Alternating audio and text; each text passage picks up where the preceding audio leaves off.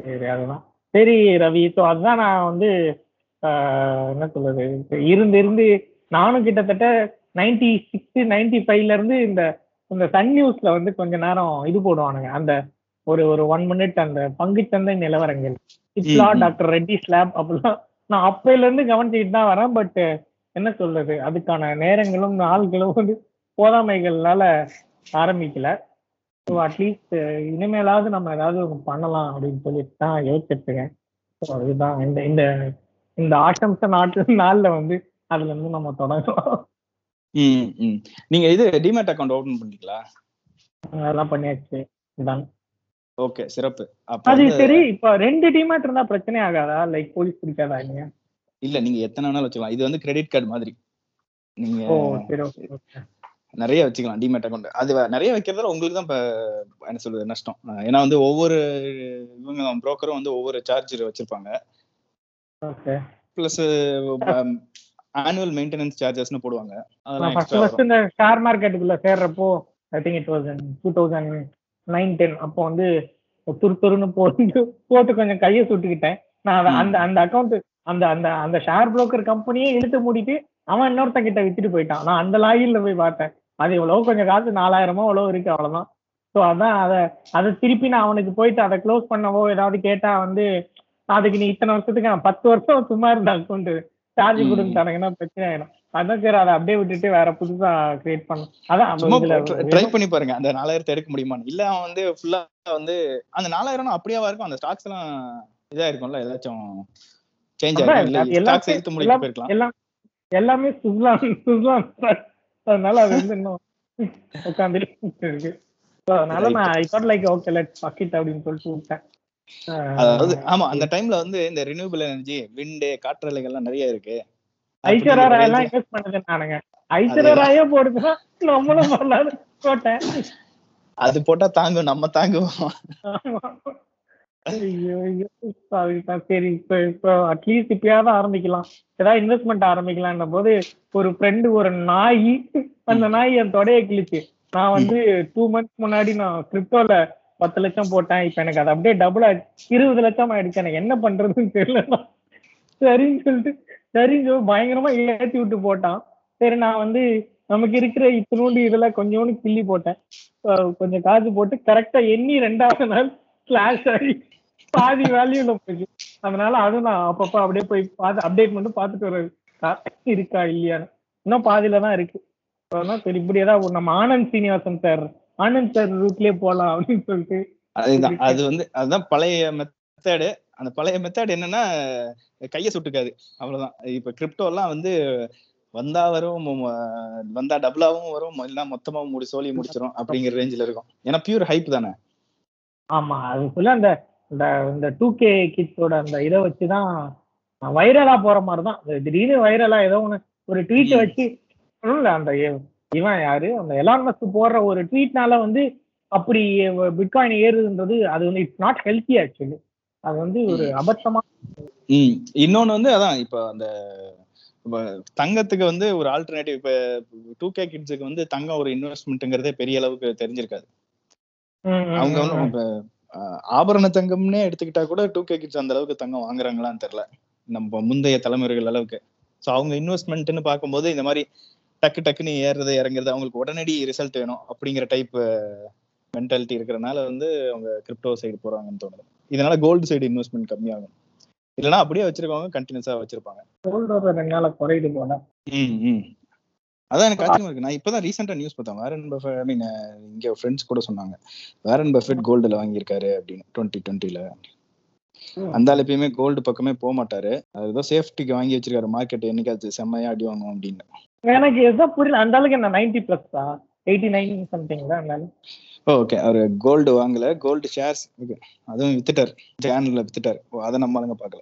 இப்பயாவது அந்த ஆள் இருக்கிற காசை நல்லா நல்லா செலவு பண்ணலாம்லையா? எனக்கு அதான் புரியல. இல்ல இல்ல இந்த வயசுல நீங்க என்னன்னு செலவு பண்ணுவீங்க? இல்ல அவருக்கு வந்து இ- இதுதான் வந்து ஒரு என்ன வாட் டிரைவ்ஸ் ஹிம் அப்படின்னு பாத்தீங்கன்னா வந்து இந்த இன்வெஸ்டிங்கு அதை வந்து கிளவரா பண்றோம் அப்படிங்கிற ஒரு இதுதான் அவரை டிரைவ் பண்ணுதோ என்னமோ. ப்ளஸ் வந்து இல்ல இன்னொன்னு வந்து அவருக்கு ஒரு பெரிய ரெஸ்பான்சிபிலிட்டி இருக்குல்ல. அவர் கம்பெனில அவ்வளவு பெரிய இன்வெஸ்டர்ஸ் இருக்காங்க.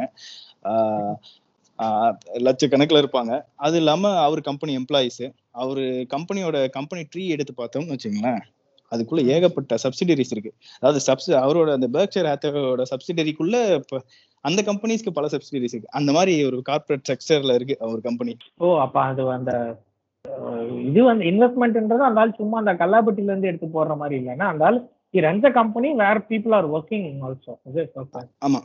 அது வந்து வெறும் இன்வெஸ்ட்மெண்ட் firm மட்டும் கிடையாது. அதை தாண்டி வந்து அவங்க நிறைய ப்ராடக்ட்ஸ் எல்லாம் இருக்கு அவங்க கம்பெனிஸ் இங்க ஒரு யூஎஸ்ல ஒரு மேஜர் ஆட்டோ இன்சூரன்ஸ் பாத்தீங்கன்னா அவங்க கம்பெனி தான் கெய்கோ டாட் காம் அது இல்லாம பர்க்ஷர் ஹேத்வே இன்சூரன்ஸ்னு யூரோப்ல எல்லாம் கூட இருக்கு. அந்த எம்எல்எம் கம்பெனி எதுவும் வச்சிருக்கானா? எம்எல்எம்மா ஏதோ ஒரு எம்எல்எம் மீட்டிங்ல தான் இல்ல இல்ல அது எம்எல்எம் இல்ல அது எம்என் எம்என்எம் சாக்லேட் அது வச்சிருந்தாரு இப்ப வச்சிருக்காரான்னு தெரியல.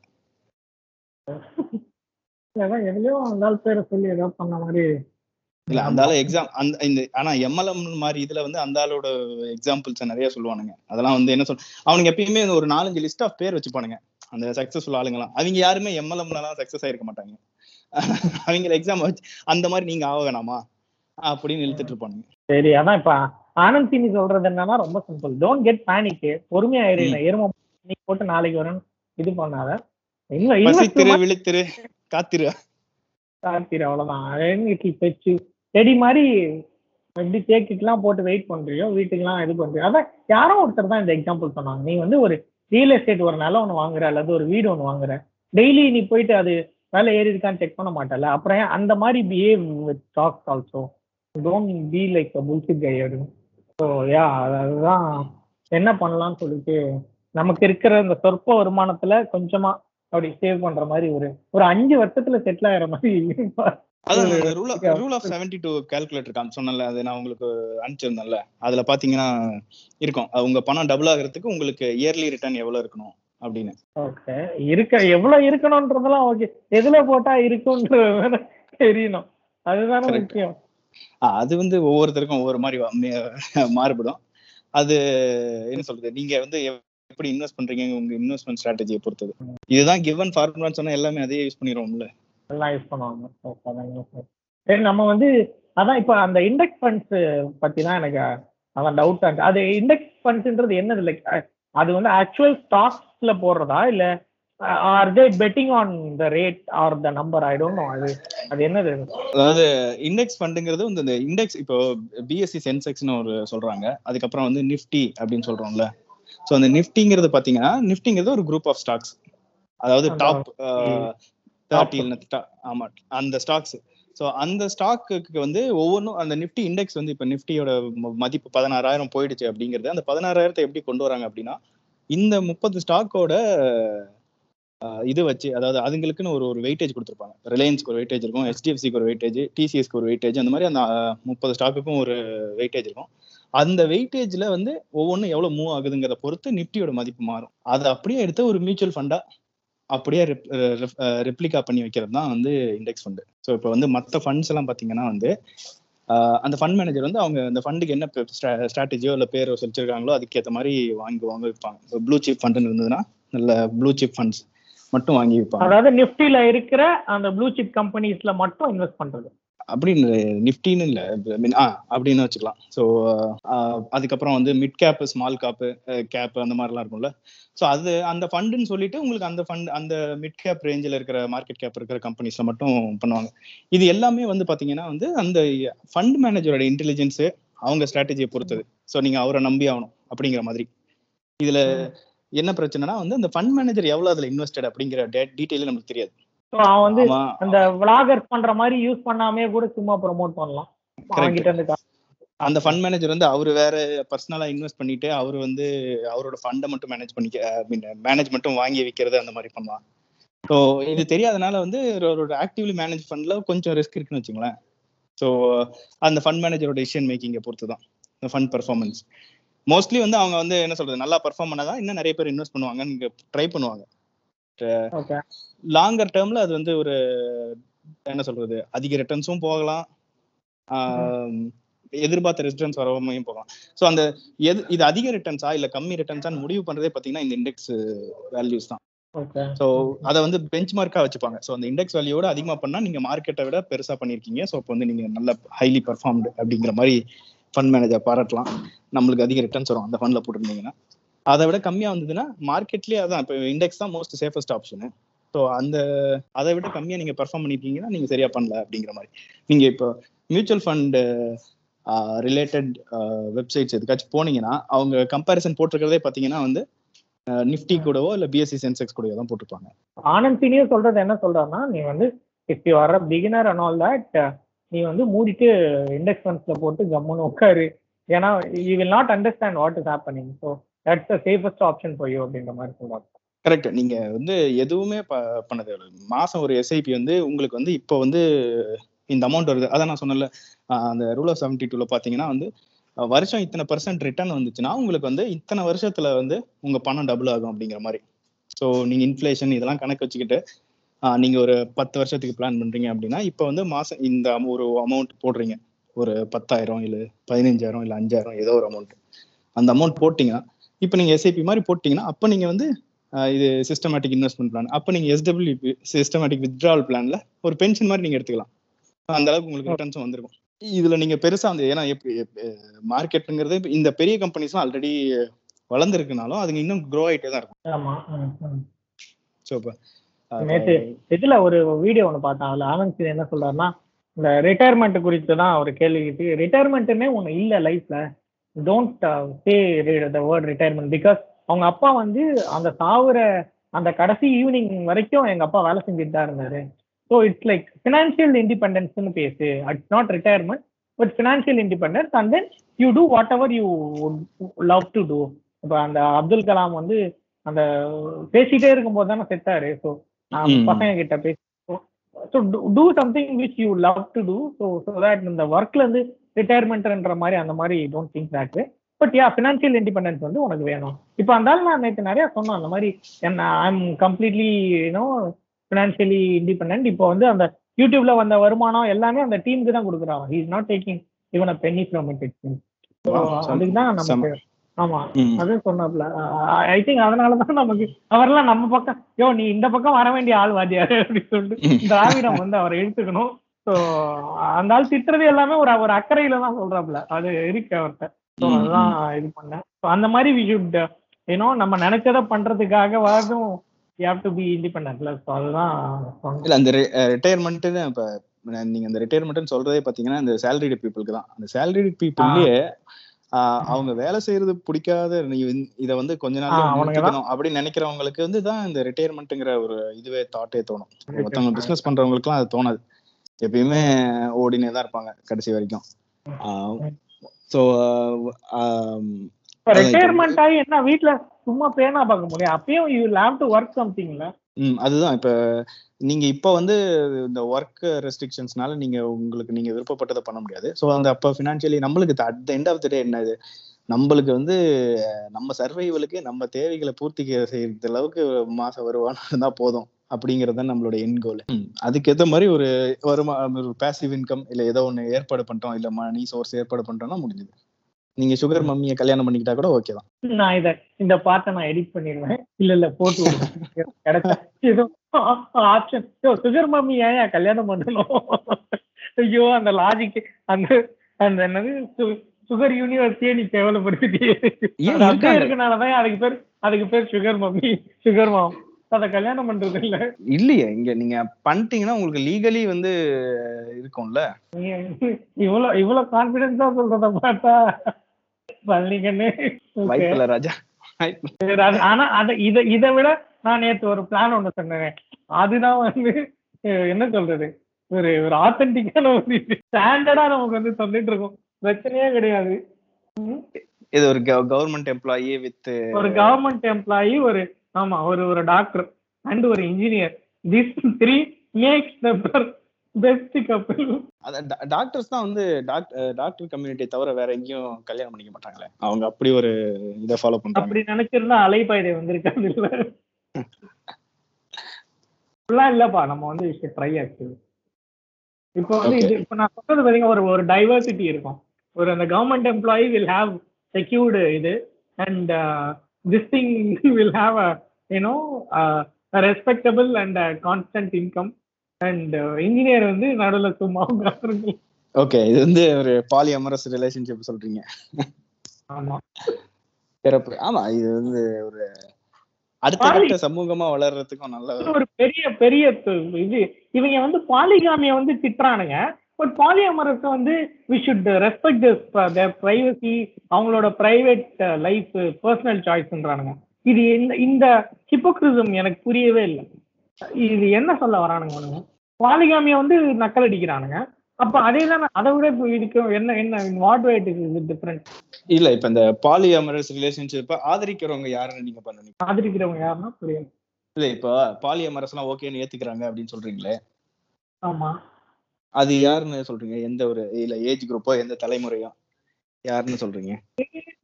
Age group I I see it in every இது. அதாவது இந்த செவன்டிஸ் எயிட்டிஸ்லாம் இல்ல. I mean yeah from right from as of now இப்போ நம்ம பாக்குறது என்ன? ஆக்டர்ஸ் இருக்கிறது எயிட்டிஸ் கிட்ஸ்ல இருந்து தானே. அதான் இப்போ பாலி அமரஸ் எது ஐ மீன் ஆதரிச்சுட்டு பாலிகமியை எதிர்க்கிற குரூப்னா என்ன சொல்றது? ஒரு மாதிரி கன்ஃபி கன்ஃபியூஷன்ல இருக்கிற எயிட்டிஸ் நைன்டிஸ் தான் இருக்கும்னு எனக்கு தோணுது. இல்ல இப்போ நான் பொதுவாவே நான் பாக்குறேன். இப்போ என்ன அதாவது இதை எதிர்க்கிற இவனுங்களே இத ஒரே ஆள் ரெண்டுத்தையும் பண்றான் நான் சொல்ல வரல. பொதுவா இப்போ வந்து நான் I see see you know internet changing you know அந்த ஒரு பாலி அமேரஸ் ரிலேஷன்ஷிப் எல்லாம் வந்து இப்போ இப்போ ரொம்ப பரவலா பேசிட்டு இருக்காங்க. ஓகே அது அது பாலிகாம் பாலிகாமியோட லிவிங் டுகெதர் வேர்ஷன் தானே அது. ஸோ லைக் ஆனா இப்போ அந்த கா இப்போ ரெண்டு வயசு இருக்கவங்களெல்லாம் வந்து திட்டுறதும் நக்கல் அடிக்கிறதும் நான் அந்த ஒரு இவெண்ட் கூட நான் பார்த்தேன். ஒரு ஒரு மாதவன் அவன் இருந்தெல்லாம் வந்து அது ஒரு பெரிய ஷாக் ஏதோ சம் எங்கேயோ வந்து ஒரு டாக் ஒன்று பண்றான். அங்க வந்து he starting it with joke அதுல வந்து ஜோக்ல ஒரு ஒரு முஸ்லிம் அதை டெஸ்ட் பண்ணி சொல்றான். ஸோ அவனுக்கு வந்து நாலு வயசுன்ற மாதிரி ஒரு ஒரு ஜோக் இதுல ஆரம்பிக்கிறான். ஸோ அது வந்து நக்கலான தொழில் தான் முடியுது. எனக்கு இதுதான் புரியல. லைக் ஒரு ஒருத்தருக்கு ரெண்டு வயசு இருக்கிறவங்கள வந்து இவனுங்க இவனுங்க ஏன் அப்படி பாக்குறானுங்க அதே சமயம் வந்து இந்த மாதிரி ரிலேஷன்ஷிப்ஸ் எல்லாம் வந்து எல்ஜிபிடி கியூன்றானுங்க பர்சனல் சாய்ஸ் அது இதுன்றானுங்க. ரெண்டுமே ஒரே சமூகத்துல இருந்து வர்ற மாதிரி இருக்கு இது வந்து ஹிப்போக்ரஸிங்கிற இதுலதான் வரும்னு நினைக்கிறேன். ஒண்ணு என்னன்னா இன்டர்நெட்ல வந்து நீங்க பொலிட்டிக்கல் கரெக்ட்னஸ் மெயின்டைன் பண்றதே பெரும் சவால். ஏன்னா அது வந்து ஃபாஸ்ட்லி சேஞ்சிங் என்விரான்மெண்ட் ஸோ இன்னைக்கு நீங்க வந்து காமெடியா இல்ல வந்து இதா பண்றது வந்து கூடிய சீக்கிரம் அது வந்து ஏதோ ஒரு கோணத்துல வந்து தவறான பவைங்கிறது வந்துரும். ரொம்ப சீக்கிரமே. இப்ப வந்து ரியல் வேர்ல்டுல வந்து ஒரு பத்து வருஷம் பதினஞ்சு வருஷம் ஆகுறது வந்து இங்க வந்து என்ன சொல்றது? வருஷ கணக்குல இல்ல மாச கணக்குலயே நடந்திருக்கு. இங்க வந்து ஈவன் இப்ப இந்த ரேசிசம் டாபிக் இல்ல பிளாக் லைஃப்ஸ் மேட்டர் இதுல இதுவுமே எடுத்துப்போமே. ஸோ இப்போ வந்து சக டீம் பிளேயரை வந்து இப்ப சும்மா கேலி பண்ணது அப்படிங்கிற மாதிரி இப்ப நம்ம ஊர்ல வந்து கருவாயான்னு கூப்பிடுவோம்ல. அந் அது வந்து ரொம்ப. கேஜுவலா நம்ம என்னங்க அப்படிதான் கூப்பிடுவாங்க. எங்க அத்தை பொண்ணு கூப்பிடும் உங்களையவே அப்படி கூப்பிடுறாங்கன்னா அப்ப பாருங்க கருப்புக்கு ஸ்டாண்டர்ட் எப்படி வச்சிருக்காங்க. இங்க வந்து- கருப்பு தான்யா ஆஹ் இங்க வந்து இங்க வந்து நீங்க இப்ப வந்து ஒரு பிளாக் இது ஆப்பிரிக்கன் அமெரிக்கன் பிளேயர் இருக்கான் அப்படின்னா அவனோட டீம்மேட் வந்து அவனை அப்படி கூப்பிட்டான் அப்படின்னு வச்சுங்களேன் சோ அது வந்து அவனுங்களே வந்து சில இதுக்கு முன்னாடி வரைக்கும் வந்து அதை வந்து கேஷுவலா எடுத்திருக்கானுங்க. ஒரு டீம் ஸ்பிரிட்குள்ள வந்து அஹ் என்ன சொல்றது? ஒரு நிக் நேம் அந்த மாதிரி எல்லாம் எடுத்துட்டு எடுத்துருந்துருக்காங்க ஸோ இப்போ வந்ததுக்கு அப்புறம் தான் இதெல்லாம் வந்து ஒரு ரேசியல் ஸ்லர் அப்படின்னு பாக்குற பார்க்கப்படுது. அப்போதான் ஸோ இந்த இதெல்லாம் தான் வந்து இதெல்லாம் நம்ம தெரியாமே அக்செப்ட் பண்ணிட்டு இருந்திருக்கோம் அப்படின்னு ஆஹ் கருப்பின்னு இவங்களுக்கும் மக்களுக்கும் தெரியுது. அதுக்கப்புறம் வந்து இதனால இப்படிலாம் பண்றது தப்பு அப்படின்னு வருது. அப்புறம் நிறைய பேர் வந்து கொஞ்சம் லிபரலா இருக்கிறவங்கலாம் வந்து அமைப்புகள்லாம் வந்து இது ஆமா இதெல்லாம் தப்பானதுதான். அப்படின்ட்டு ஒரு பொதுவா வந்து ஒரு அக்செப்டன்ஸ்க்கு வராங்கல்ல ரெக்கக்னைஸ் பண்றாங்கல்ல. ஸோ அதனால வந்து அதுக்கப்புறம் வந்து நம்ம ஸ்டாண்டை மாத்திக்க வேண்டியது இருக்கு. ஸோ ஓகே இது வந்து தவறான விஷயம் தான் அப்படின்ட்டு நம்ம மாத்திக்கிறோம். ஸோ இது வந்து இன்டர்நெட் மூலியமா வந்து கொஞ்சம் ஃபாஸ்டா நடக்குதுன்னு தோணுது. ஒரு எவல்யூஷன் ஓகே எனக்கு இப்போ இதுல என்ன அப்படின்னா அப்ப வந்து இப்போ கேலி கிண்டல்ன்றதே வந்து இந்த மாதிரி சில சில வரைமுறைகளை விட்டு கொஞ்சம் அப்படி விலகி போயிட்டு திருப்பி வர்றதானே அப்புறம் இப்படி எல்லாத்தையும் சலிச்சு சலிச்சு எடுத்தா கடைசியில எல்லாரும் டெலிபதி மாதிரி வணக்கங்க வாங்குங்க வணக்கங்க. அதுலயே தான் நினைக்கிறேன். லைக் வேற என்னதான் ஃபன் இருக்கும் லைஃப்ல இப்போ கரெக்ட் வந்து நீங்க அடிப்படையிலே ஒருத்தரை பண்ணணும்னா நிறம் சார்ந்து இல்ல வந்து உருவ கேலி இந்த மாதிரிதான் நம்ம பண்ணுவோம். அதை தாண்டி எங்க என்ன பண்றதுன்னா வந்து நீங்க அறிவு சார்ந்த இதுல நீங்க திட்டுவீங்க. அறிவு இல்ல அப்படிங்கிறது. சோ அதை தாண்டி நீங்க வேற எதுவும் அப்படின்னு கேலி பண்றதுக்கான வாய்ப்புகள் இருக்குமான்னு தெரியல சோ அறிவு சார்ந்த இதுக்கு தான் போவோம். போவோம்னு நினைக்கிறேன் அதுக்கு இப்ப முன்ன காலத்துல வந்து உடல் வலுவை வச்சு கேலி பண்ணுவாங்கல்ல அதுக்கு. பதிலா வந்து இப்போ வந்து நம்ம இன்டர்நெட்ல என்ன எல்லாம் பேசிக்கலி வந்து நம்ம எந்த பிசிக்கல் இதுவும் பண்றது இல்ல சோ அதனால வந்து அறிவு சார்ந்த தளத்துல வந்து அறிவு இல்லைங்கிற மாதிரி கேலி பண்ணுவாங்கன்னு நினைக்கிறேன் சோ அதுதான் வந்து இதா போய் முடியும் அதுதான் இப்போ வந்து சங்கி அப்படின்லாம் சங்கியே ஒரு. வசை சொல் ஆயிடுச்சு இல்ல. ஆமா ஆயிடுச்சா சங்கின்றனே ஆமா. இல்ல எனக்கு சொல்லிட்டா ஒரு மாதிரி அவமானமா ஆமா, ஐயோ ஆமா. எனக்கு ஒண்ணும் இல்ல ஒரு நாள் இந்த இந்த கூகுள் பேல வந்து அந்த அந்த ரிவார்டுன்னு வரும்ல அதுல வந்து டூ ருபீஸ் வந்துச்சு. ஐயோ அப்ப நான் சங்கியா நான் அப்படிங்கிற மாதிரி எனக்கு மைண்டே யோசிக்குது எனக்கு. அந்த டூ ருபீஸ்னாலே ரெண்டு ரூபா சங்கி அப்படின்ற இதுல இது கணக்கு அடி. எனக்கு இந்த கேள்வி பண்ற இதுல என்ன அப்படின்னா இப்போ வந்து ஒருத்தன் சொல்றான்னா அவன் அவன் அவனோட இன்டென்ஷன் ஒண்ணு இருக்குல்ல whether he really intended it or not அப்படின்னு சொல்லிட்டு. ஸோ அதையும் ஒரு இதா யோசிக்கணும் அப்படின்றது நான் அதான் இது பண்றேன். ஏன்னா லைக் இல்லைன்னா I feel there is no fun at all என்ன சொல்றது? இதுல இன்டென்ஷன்ங்கிறத வந்து ஒரு சப்ஜெக்ட் சப்ஜெக்ட்னு சொல்ல முடியாது. இது ஒரு என்ன சொல்றது? இப்போ பொது புத்தியில வந்து இது நார்மலா அக்செப்ட் பண்ணிக்கப்படுது அப்படிங்கும்போது உங்க இன்டென்ஷன்ல வந்து தப்பு இருக்க மாதிரி உங்களுக்கே தோணாது. நீங்க தாராளமா அதை சொல்லுவீங்க. இப்போ டே கருவாயான்னு சொல்றது வந்து இப்போ வந்து எல்லாருமே அதை வந்து காமனா யூஸ் பண்ற இது அப்படிங்கும்போது நீங்க வந்து அதை வந்து தெரியாம உங்க இன்டென்ஷன்ல வந்து எந்த மலேசும் இல்லாம நீங்க வந்து சொல்வீங்க. இதே வந்து இப்ப இந்த கருவாயன் கூப்பிடுறது வந்து நிறம் சார்ந்த ஒருத்தனை வந்து திட்டுறது அப்படிங்கறது வந்து இருந்து அப்பா ஒருத்தன் அப்படி கூப்பிடுறான் அப்படின்னா அது வந்து தப்பா தான் பார்க்கப்படும் அதான் ultimately it boil down to intention தான். இப்போ என் ஃப்ரெண்ட்ஸ் இருக்கானுங்க என்னோட இந்த ஸ்கூல் காலேஜ் ஃப்ரெண்ட்ஸ் சில பேர். நாங்கள் சாதாரணமாக நாங்கள் பேசிக்கிட்டு கேவடி அப்பையன் தான் ஆரம்பிப்போம். அப்படிதான் பேசுவோம். கேவடி அப்பையா அப்படின்னு தான் ஆரம்பிக்கிறதே செய்யும் அது. தட் அது எங்களுக்குள்ள ஒரு ஒரு கெட் அது ஒரு இதாவே எங்களுக்கு தோணாது. லைக் ஏய் அவன் இத்தனைக்கும் அவன் உயிர் ஃப்ரெண்டு அவன் அப்படி சொன்னானா அவன் அம்மாவை சொல்றான் அந்த மாதிரி எங்களுக்கு தோணவே தோணாது. வில் வி லைக் ம். அது because I know that he doesn't mean it ம். அந்த அந்த ஃபன் ஒரு எனக்கு ஐ ஸ்டில் ரிமெம்பர் செந்தில் அவன் பேரு. அவன் ஒரு நாள் சோகமா உட்கார்ந்துருந்தா நான் கிட்ட போயிட்டு ஏன் மச்சான் சோகமா இருக்க? அப்பா தவறிட்டாராடான்னு கேட்டேன். இது காலையில ஏழரை மணிக்கு நடக்கிற கான்வர்சேஷன் இது. இது. வெளியில இது பேச முடியுமா? பேச முடியும். பட் இந்த இதுக்குள்ள வருது இல்ல? பிகாஸ் அந்த இது எனக்கு இப்போ ரொம்ப இப்போ அதுக்கு தான் இப்போ ஐ ஃபீல் லைக் யாருமே ஒரு ஜோவியலா ஜாலியா சிரிச்சு பேசுற மாதிரி எதுவுமே தெரியல. லைக் அந்த ஃபன் மிஸ் ஆகுதோன்னு எனக்கு தோணுது. தெரியல. இது இப்ப இதுல வந்து நீங்க எதுவும் வந்து இந்த பொலிட்டிக்கல் கரெக்ட்னஸ் இப்ப என்ன பிரச்சனைனா வந்து இன்டர்நெட்ல வந்து நம்ம பாட்டுக்கு சகட்டு மினிக்கு நம்ம பேச முடியுது அப்படிங்கறனால வந்து நம்ம அதை பேசுறோம். ஸோ இப்போ அதை வந்து அதே அந்த இன்டர்நெட்ல இயங்குற மக்களே வந்து அதை ஒரு கண்ட்ரோலுக்கு ஒரு சில இடங்கள்ல வந்து எல்லை மீறி போறாங்க அப்படின்ட்டு அதுவே ஒரு அது ஒரு அமை இன்டர்நெட்டுங்கிறது ஒரு சோசியல் மீடியாங்கிறது ஒரு அமைப்பா ரீ இதாவே வந்து அதுவே வந்து இயங்கிக்குது. அதுவே அதை கண்ட்ரோல் பண்ணிக்குது. அதுவே சரி தப்புன்னு முடிவு பண்ணிக்கிட்டு அவங்களுக்குள்ள இயங்குறவங்களே வந்து அதை அப்படியே மாத்தி அமைச்சுக்கிறாங்க. ஆமா அப்படிதான். சோ அப்படி பண்ணும்போது வந்து இப்போ நீங்க நீங்க சொன்னதுல வந்து எந்த தவறான என்ன சொல்றது அது வந்து என்ன அப்பா தவறிட்டாருன்னு கேக்குறதுல வந்து ஆஹ் ஒரு இன ரீதியாவோ இல்ல வந்து சாதி ரீதியாவோ அந்த மாதிரி எல்லாம் எதுவும் இல்லைல்ல. இதே வந்து இப்போ ஒரு ஆம், ஆஹ் இ- இன ரீதியா இது சாதி ரீதியா ஒருத்தனை திட்டுறது வந்து அத வந்து நம்ம வந்து அதை வந்து நாங்க நாங்க மத ரீதியா வந்து பயங்கரமா பேசிக்கிறோம். மத ரீதியாவும் இதே மாதிரி தான் இருப்போம். But among with my friends okay இப்ப நான் சொன்னல அதே ஃப்ரெண்ட்ஸ் கிட்ட நான் அங்க நாங்க நாங்க ரெண்டு பேர் நாங்க ஒரு நாலஞ்சு பேர் பேசுறது வந்து வெளியில நாங்க சொன்னோம்னா லிட்டரலி இது. வந்து அதான் இது வந்து பிரைவேட் கான்வர்சேஷன்ஸ் ஆனா வந்து இன்டர்நெட் நடக்கிறது எல்லாமே எல்லாரும் பாக்குறாங்க சோ அங்க வந்து நீங்க இதை. பண்ண முடியாதுங்கிறது தான். ஒரு நாமுக்கு வர வேண்டியிருக்குன்னா. அதேதான். நீங்க இப்ப கூட்டம் போட்டு பேசுறதுக்கும் நீங்க இப்ப அதே அரசியல் தலைவர்களே வந்து கூட்டம் போட்டு எதிர எதிரா திரு வசைப்படிப்பாங்க. ஆனா ஒரே ரூம்ல ஒரே ரெஸ்டாரண்ட்ல சாப்பிடுவாங்க. ஒண்ணா சாப்பிடுவாங்க. சோ அந்த பிரைவேட். கான்வர்சேஷன்கள் வேற வேற மாதிரி இருக்கும். அந்த பிரைவேட் கான்வர்சேஷன் அவங்க வந்து பப்ளிக்கா பேச முடியாது.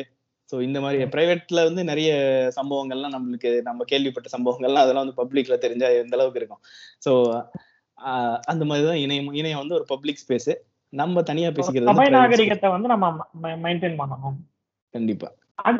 ஒரு ஒரு காமனான ஒரு சபை நாகரிகம் கொண்டு வரது ஐ அக்ரி டு ஓகே ஒரு நாமம் இருக்கணும். ஏன்னா நான் வீட்டுக்குள்ள நான் ஜட்டி போடாம இருப்பேன். வெறும் இது நான் ரோட்ல போய் நிக்க முடியாது. பட் இவனுக்கு எனக்கு இவனுங்க கிட்ட எனக்கு பாக்குற ஒரு விஷயம் என்னன்னா அவனுக்கு அந்த ஒரு ஹிப்போக்ரசி இருக்குல்ல.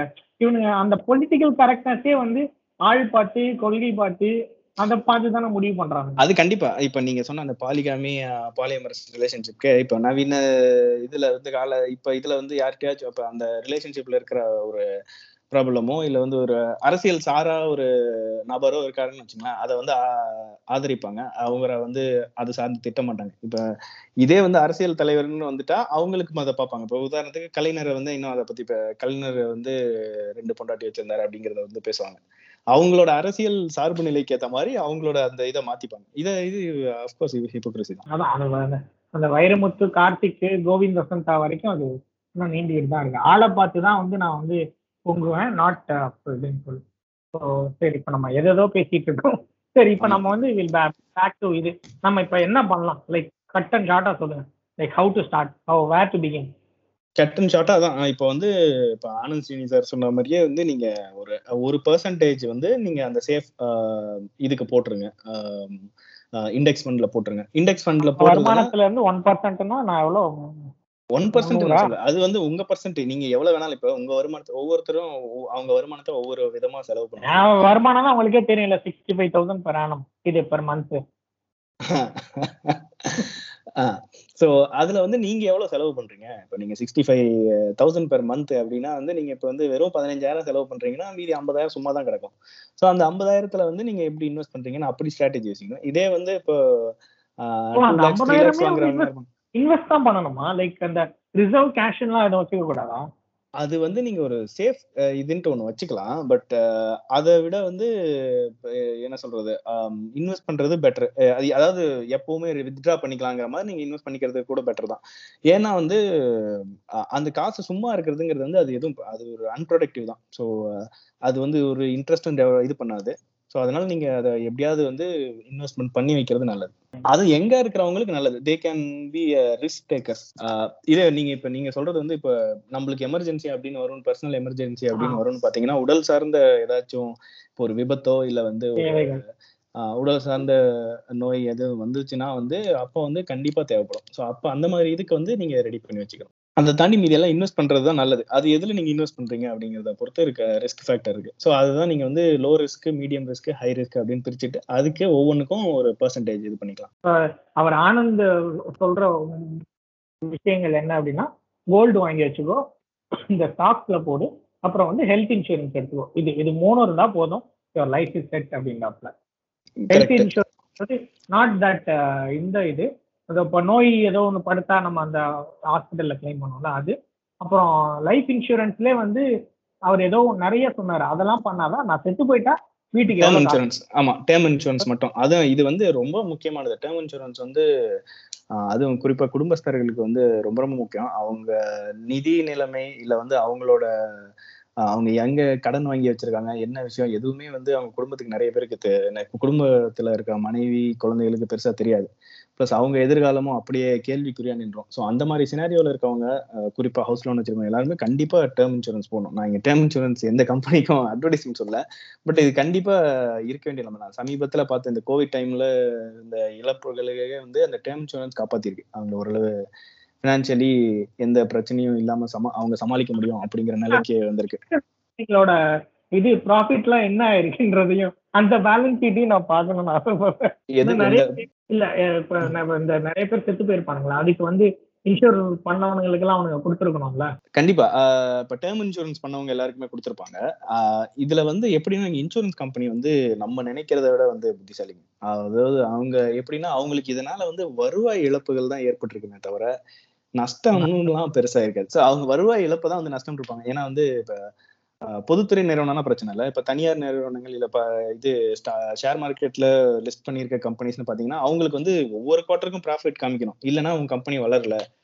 உங்க கம்பெனி கீழ் நோக்கி போயிட்டு இருக்கு அப்படின்ட்டு ஸ்டாக்ல இன்வெஸ்ட் பண்ண மாட்டாங்க. ஒரு நெகட்டிவ் சென்டிமெண்ட் இருந்துட்டு இருக்கும். ஸோ அந்த மாதிரி கம்பெனிஸ் வந்து இதை வந்து ஆமா எங்களுக்கு இதனால வந்து நெகட்டிவ் இம்பேக்ட் இருக்கு. இது இல்லைன்னா நாங்க சூப்பரா பண்ணியிருப்போம் அப்படின்னு ஒரு சமாளிஃபிகேஷன் கொடுப்பாங்க. ஸோ அதுக்கு வந்து அதனால வந்து அது அவங்கள வந்து நஷ்டம் மாதிரி நம்மளுக்கு கண்ணில் படும். பட் வந்து வருவாய் இழப்பு தான். அவங்க வந்து கிளவரா தான் வந்து ஸ்ட்ராட்டஜிஸ்லாம் வச்சிருப்பாங்க. அவங்க அதுக்குன்னே வந்து ஏகப்பட்ட ஃபேக்டர்ஸ் எல்லாத்தையும் அனலை ஸ்டாட்டிஸ்டிக்கலி நல்லா அனலைஸ் பண்ற ஒரு இண்டஸ்ட்ரி வந்து இன்சூரன்ஸ் இண்டஸ்ட்ரின்னு சொல்லலாம். அதான் அந்த ரிலையன்ஸ் இது வந்து அந்த ஐநூறு ரூபா ஃபோன் கொடுத்தல அப்ப அதுக்கு தான் ஏதோ சொன்னானுங்க. அது நிறைய பேர் வாங்கிட்டு பில்லு கட்டாம அந்த மாதிரிலாம் நிறைய பண்ணாங்க. ஸோ அப்பதான் சொன்னானுங்க இதனால அவனுக்கு எந்த நஷ்டமும் கிடையாது. அவன் எல்லாமே வந்து இன்சூர் பண்ணியிருக்கான். நம்ம அதனால அவன் கொடுக்கறதே வந்து லைக் சும்மா கொடுக்குற மாதிரி தான் அவன் ஆல்ரெடி லாபம் பார்த்துட்டான்ற மாதிரி ஏதோ சொன்னாங்க இல்ல அது எனக்கு தெரியல. அது இன்சூர் பண்ணியிருக்கானா என்னன்னு. பட் அந்த மாடல் வந்து ஒரு பழங்காலத்து மாடல் இந்த ஜிலெட் மாடல்னு வாங்க. அதாவது வந்து ரேசரை வந்து கம்மி விலைக்கு கொடுத்துட்டு அதுக்கப்புறம் பிளேட வந்து இறக்கிறதுக்கு அந்த- நீங்க எவ்வளவு வேணாலும் விலை ஏத்திக்கலாம் இறக்கிக்கலாம் அப்படிங்கிற மாதிரி. நீங்க இப்போ புதுசா வந்து பிளேடு வாங்குறது பாத்தீங்கன்னா ரேசருக்கு இணையான விலையா இருக்கும். அது வந்து அவனுக்கு கண்டினியூஸா இருக்கும். நீங்க எப்ப இருந்தாலும் சரிச்சுட்டே தான் இருக்கணும் அப்படிங்கறனால வந்து கண்டிப்பா வந்து நீங்க வாங்கி தான் ஆகணும் அப்படிங்கிற மாதிரி மாடல் அது. ஸோ அந்த மாடல் தான் அதுவும் பண்ணாங்க. ஃபர்ஸ்ட் உங்க கையில போனை ஒண்ணு கொடுத்துட்டா அதுக்கப்புறம் நீங்க பேசிட்டே தான் இருப்பீங்க.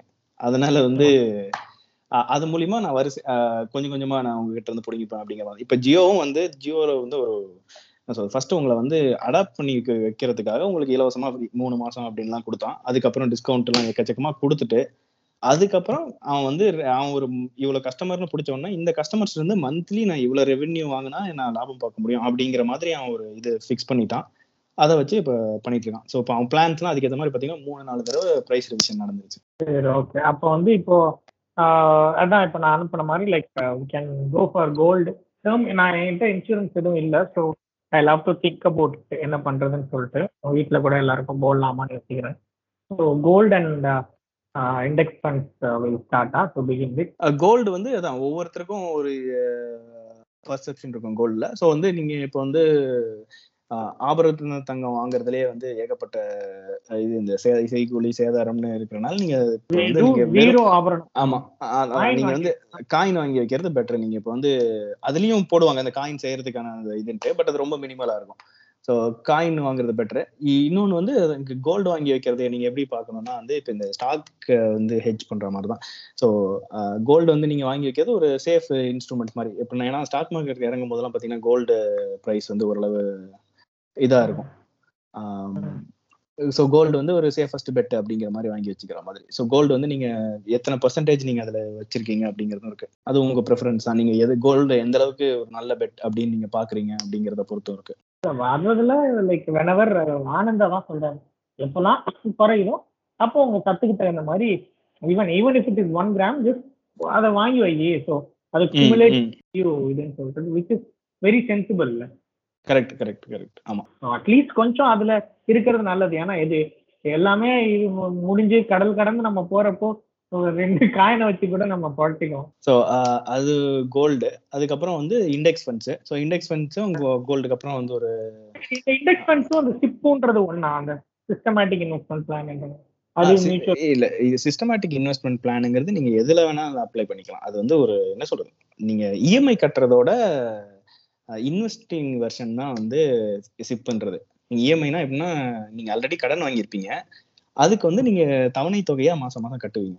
இது எப்படின்னா நீங்க எதிர்காலத்துல வந்து எடுக்கிறது அமௌண்ட்டுக்கு இப்போ நீங்க தவணை தொகையை மாசம் மாசம் கட்டுறது தான் முதலீடு பண்றது தான் SIP systematic investment plan so மாசம் மாசம் பண்ணுவீங்க. அது மாசம் மாசம் கூட வார வாரம் பண்ணாலும் அது சிப்பு தான். ஆனா நம்ம என்ன சொல்றது? பொதுவா இருக்கிறது சிஸ்டம் இப்ப இருக்கிற சிஸ்டம்ல இருக்கிறது வந்து மாதாந்திரம். ஏன்னா வந்து சேலரிடு பீப்புள் தான் இந்த சிப்பு பெரும்பான்மை போவாங்க. அவங்களுக்கு மாசம் சம்பளம் வந்த உடனே அந்த சம்பளத்துல ஒரு போர்ஷனை வந்து இது ஒரு ஃபண்ட்லயோ இதுலயோ ஸ்டாக்லயோ போட்டுருவோன்ட்டு போடுவாங்க. ஸோ அது வந்து சிஸ்டமேட்டிக் இன்வெஸ்ட்மெண்ட் பிளான் இந்த போனதை இப்போ ஒரு ஆறு மாசத்துக்கு முன்னாடி ஒரு பிளட் பாத் ஒன்று வந்துச்சு. அப்போ விசிட ஏனோ லேண்டட்ல மிஸ் பண்ணிட்டோம் அந்த எதுல வந்தது? சென்செக்ஸ் நம்ம இதெல்லாம் ஸ்டாக் மார்க்கெட்ல ஒரு ஆறு மாசத்துக்கு முன்னாடி ஹெவியா கிராஷ் ஆயிடுச்சு. ஆறு மாசத்துக்கு முன்னாடி ஹெவி கிராஷ் ஞாபகம் மார்ச் மாசம் டுவெண்ட்டி டுவெண்ட்டி மார்ச் மாசம் அந்த லாக்டவுன் அனௌன்ஸ் பண்ணப்பதான் முரட்டு வீழ்ச்சி. அதுக்கப்புறம் நல்ல உயர்வு போச்சு. அதுக்கப்புறம் கொஞ்சம் கீழே போச்சு. திரும்ப இந்த ஜானுக்கும் முன்ன ஜான் டைம்ல நினைக்கிறேன். ஜான் ஆர் ஃபெப்லன்னு நினைக்கிறேன். அப்போ கொஞ்சம் கீழே போச்சு. திரும்ப அப்படியே மேல வந்துருச்சு. திரும்ப இப்ப ஆமா. திரும்ப இப்ப வர்றது காரணம் என்ன இப்ப அவ்வளவுதான் கோவிட்லாம் இதாயிடுச்சு. திரும்ப வந்துரும் அப்படிங்கிற இனிமேல் இன்னொரு வேவ் வராது அப்படிங்கிற ஒரு நம்பிக்கையில மேல போகுது. இன்னொரு வேவ் வர்றதுக்கான வாய்ப்புகள் தான் அதிகம்னு தோணுது. நம்ம மக்களோட மக்கள் வந்தாலும் வந்து மக்கள் வந்து ஐ திங்க் அதாவது நம்ம அந்த கோவிட் ஆரம்பிச்ச அப்போ இருந்த நிலைமையை விட இப்ப ஃபார் பெட்டர்ல பீப்புள் ஆர் லைக் வேக்சினேட்டட். இன்னொரு வேவ் வந்தா இன்னும் ஒன்னு ரெண்டு வேவ் வந்தாலுமே கூட ஐ டோன்ட் திங்க் இது வந்து ஒரு கேட்டஸ்ட்ராஃபி மாதிரி எல்லாம் ஆகாதுன்னு நினைக்கிறேன். It will be in control there be losses but controlled losses இல்ல வேக்சினே இப்ப வந்து அவசர அவசரமா உங்களுக்கு ரோல் அவுட் பண்ணதே வந்து எதுக்குன்னா வந்து ஹெல்த் கேர் சிஸ்டத்தை நீங்க பிரேக் பண்ணிடக்கூடாது அப்படிங்கிறதுக்காக தான். இப்போ நீங்க வந்து இப்ப யாருமே வேக்சினேட் பண்ணலைன்னா எல்லாருமே prone to get COVID nineteen so அப்போ வந்து அப்போ மெஜாரிட்டி ஆஃப் இவங்களுக்கு வந்து பரவிடுதுன்னா அவ அத்தனை பேரும் போய் ஹாஸ்பிட்டல் இருந்தீங்கன்னா இவங்களுக்கு இத்தனை பேருக்கு தான் பெட் இருக்கும் இத்தனை பேருக்கு தான் வென்டிலேட்டர் இருக்கும். அப்படிங்கும்போது நிறைய பேர் ரோட்லயே இருந்து சாக வேண்டியதான் அதை வந்து எந்த அளவுக்கு குறைக்கணுங்கிறதுக்காக தான் உடனே உடனே வந்து வேக்சின் வந்து ரெடி பண்ணாங்க. ஸோ இப்போ வேக்சின் பார்த்தீங்கன்னா இதுக்கு நம்ம முழுசான வேக்சின்லாம் டெவலப் பண்றதுக்கு வந்து சில வருஷங்கள் ஆகும். இப்போ பண்ணது எல்லாமே வந்து வருஷம் ஒன் டூங்கிற மாதிரி இப்போதைக்கு உங்களோட இம்யூனிட்டியை பூஸ்ட் பண்றதுக்காக தான் இந்த வைரஸ்க்கு எதிரான உங்க இம்யூனிட்டியை பூஸ்ட் பண்றதுக்கு தான் ஸோ தட் வந்து உங்க சான்ஸ் ஆஃப் கெட்டிங் இந்த கோவிட் வைரஸ் வந்து குறையும் அப்படிங்கிறதுக்காக தான் அதனால வந்து நீங்க போய் இந்த இப்ப இப்ப நம்ம ஒரு சர்டன் பர்சன்டேஜ் ஆஃப் பீப்புள் வந்து வேக்சின் போட்டுட்டாங்க. ஸோ அவங்களுக்கு வந்து கேச்சிங் இந்த கோவிட் வைரஸ் வந்து வெரி லிமிட்டட் அது போடாதவங்களுக்கு தான் அதிகம். ஸோ இப்போ அது போடாதவங்க கம்மியா இருக்கும்போது வந்து ஹாஸ்பிட்டல்ஸ்ல வந்து அவங்கள தனியா வச்சு பார்த்து இந்த பரவலை தடுக்கிறதுக்கான இது வந்து கொஞ்சம் ஈஸியா நடந்துரும். அதனாலதான் இது ஒரு என்ன லேர்னிங் மாதிரி இது வந்து நம்மளுக்கு இப்போ ஒரு இந்த ஒரு இதை பார்த்துட்டோம். ஸோ இந்த லேர்னிங்கை வச்சு இப்போ நம்ம கொஞ்சம் பெட்டரா ஹேண்டில் பண்ணுவோம். அப்படிங்கிற மாதிரி வந்ததுனால கொஞ்சம் அதான் அடுத்த வேவ் வரும்போது பெட்டரா ஹேண்டில் பண்ணுவோம் அப்படிங்கிறதான் பட் இதுல ஒரு சிக்கல் என்னன்னா இந்த வைரஸ் வந்து ஆஹ், ரொம்ப ஃபாஸ்டா மியூட்டேட் ஆயிட்டு இருக்கிறது அதான் மக்களும் வந்து கொஞ்சம் வேகமா வந்து வே- முடிஞ்ச அளவுக்கு வந்து வேக்சின் போட்டுக்கிறது நல்லது. நான் இங்கேயே வந்து யூஎஸ்லேயே பாக்குறேன் நிறைய பேர் வந்து நான் வேக்சின் போட்டுக்க மாட்டேன் அடம் இருக்கிறாங்க. அது வந்து ஒரு அப்ப யூஎஸ்லாம் பாத்தீங்கன்னா ஒரு இண்டிவிஜுவலி இண்டிவிஜுவலிஸ்டிக் சொசைட்டி அங்க வந்து நீங்க வந்து தனி மனிதர் சுதந்திரம் அப்படின்லாம் நிறைய இருக்கு. நான் போட்டுக்க மாட்டேன்னா போட்டுக்க தேவையில்லை அப்படிங்கிற மாதிரி. பட் நம்மலாம் வந்து சொல்ல போனா நம்ம ரெண்டுக்கும் நடுவில் நினைக்கிறேன். ஆஹ் ரஷ்யாலாம் எடுத்துக்கிட்டீங்கன்னா அது ஒரு கலெக்டிவிஸ்டிக் சொசைட்டி அதாவது பொது நலத்துக்காக தன்னோட சுயநலத்தை தியாகம் பண்ற மக்கள் வாழ்ற இடம். வாங்க ஐ மீன் அவங்க தியாகம் பண்றாங்களோ இல்லையா? அரசாங்கம் அவங்கள தியாகம் பண்ண வச்சிரும். நம்ம ஊர்ல வந்து ரெண்டுக்கும் நடுவுல. ஆனா இது வந்து எல்லாருக்கும் நல்லதுங்கிற மாதிரி நம்ம வந்து கண்டிப்பா நம்ம ஊர்ல வந்து இப்ப இந்த எல்லையில் ராணுவ வீரர்கள் இல்ல வந்து நாட்டோட நல்லதுக்காகலாம் ஏகப்பட்ட தியாகங்கள் புதிய இந்தியா பிறந்ததுல நம்ம பண்ணியிருக்கோம். அது மாதிரி இதுவும் பண்ணலாம். இது வேக்சினேஷன் பண்ணிக்கலாம். என்ன வேக்சின் நான் போட்டுக்கிறேன் தாங்கடானாலே ஐயே, அந்த கொடுமையை எங்க போய் சொல்றது இது வந்து ஒரு பெரிய இதா இருக்கு. ஏன்னா இங்க வந்து ப்ரொடியூஸ் பண்ணி எக்ஸ்பைரி ஆகிற அளவுக்கு வேஸ்ட் ஆகுது. நம்ம ஊர்ல அந்த அதர் ஹேண்ட் வந்து வேக்சினே கிடைக்காத அளவுக்கு இது வச்சிருக்காங்க. அது என்ன பிரச்சனை என்ன விஷயம்னே தெரியல. அது வந்து அரசாங்கத்தோட மத்திய அரசாங்கம் தான் அதை செய்யணும் கரெக்டா நான் சில இதுல இந்த இதெல்லாம் போடுறாங்க. இங்க வேக்சின் மையத்துல வேக்சின் கிடைக்குது இன்னைக்கு இவ்வளவு கிடைக்குது அப்படின்ட்டு நம்ம ஊர் இதுல வந்து போடுறாங்க. ஆனா எல்லாத்துலயும் டோசேஜ் பாத்தீங்கன்னா ஒன்னு நூறு நூத்தம்பது இரநூறுன்னு இருக்கு. நம்ம ஊரோட மக்கள் தொகை என்ன? நீங்க ஒவ்வொரு நாளைக்கு நூறு இரநூறுன்னு போட்டுருந்தா என்னைக்கு போட்டு முடிக்கிறது? அது வந்து நிறைய பேர் அது இது வந்து நம் நம்ம மக்களையும் நீங்க குறை சொல்ல முடியாது. அவங்க காலையில அஞ்சு மணிக்கு போய் நிக்கிறாங்க. நிறைய பேர் வந்து ஆறு ஏழு மணி வரைக்கும் இதாயிட்டு இதுலயே செலுப்பாகி நிறைய பேர் போக மாட்டேங்கிறாங்க. ஆனா அந்த அளவுக்கு அவனுங்க போய் லைன்ல நிக்கிறதே ஒரு நல்ல விஷயமா இருக்கு. பயம் வருதுல்ல? சரி ஓகே சரி இப்போ வந்து tell me like first step in this is what gold is okay I I get that point இப்போ இதுக்கு என்ன பண்றது? இண்டெக்ஸ் ஃபண்டுக்கு இண்டெக்ஸ் ஃபண்டுக்கு வந்து நீங்க வந்து டிரெக்ட் மீன் இண்டெக்ஸ் ஃபண்ட் வந்து இண்டெக்ஸ் ஃபண்டுக்கு தான் இருக்கிறதுல எக்ஸ்பென்ஸ் ரேஷியோ ரொம்ப கம்மி. ஏன்னா வந்து அதுல ஃபண்ட் மேனேஜர் வந்து எதுவுமே பண்ண தேவை அந்த இண்டெக்ஸ் அப்படியே ரெப்ளிகேட் பண்ணா போதும். நிஃப்டி ஃபிஃப்டி இண்டெக்ஸ் இருக்குதுன்னு வச்சுங்களேன். அதை வந்து அப்படியே எடுத்து ரிஃப்ளெக்ட் பண்ணி அவர் அதே வெயிட்டேஜ் அதையோட வச்சு அந்த ஸ்டாக்ஸ் வாங்கிட்டு போகும். ஸோ அவருக்கு வேலைங்கிறது அதுல அவருக்கு திங்க் பண்றதுக்கு வேலை இல்லை. ஸோ அதிகமா அவருக்கு சம்பளம் தரது அவரு அவருன்றீங்களே. இப்போ இது வந்து நான் யாரையும் போய் ஒரு ஃபண்ட் மேனேஜரை போயிட்டு should I approach or how does it happen இல்ல நீங்க எதுவும் பண்றது இல்ல நீங்க இன்வெஸ்ட் பண்ற அந்த ஃபண்ட் கம்பெனி தான் அந்த ஃபண்ட் மேனேஜரை பாத்துக்கும். அவருக்கு ஒரு சம்பளம் தருவாங்க. அதை தான் அவங்க வந்து சம்பளம் பிளஸ் வந்து அவங்களோட அந்த டாக்குமெண்டேஷன் ப்ராசஸ் எல்லாம் இருக்குல்ல அந்த ஃபண்டை மெயின்டைன் பண்றதுக்கு.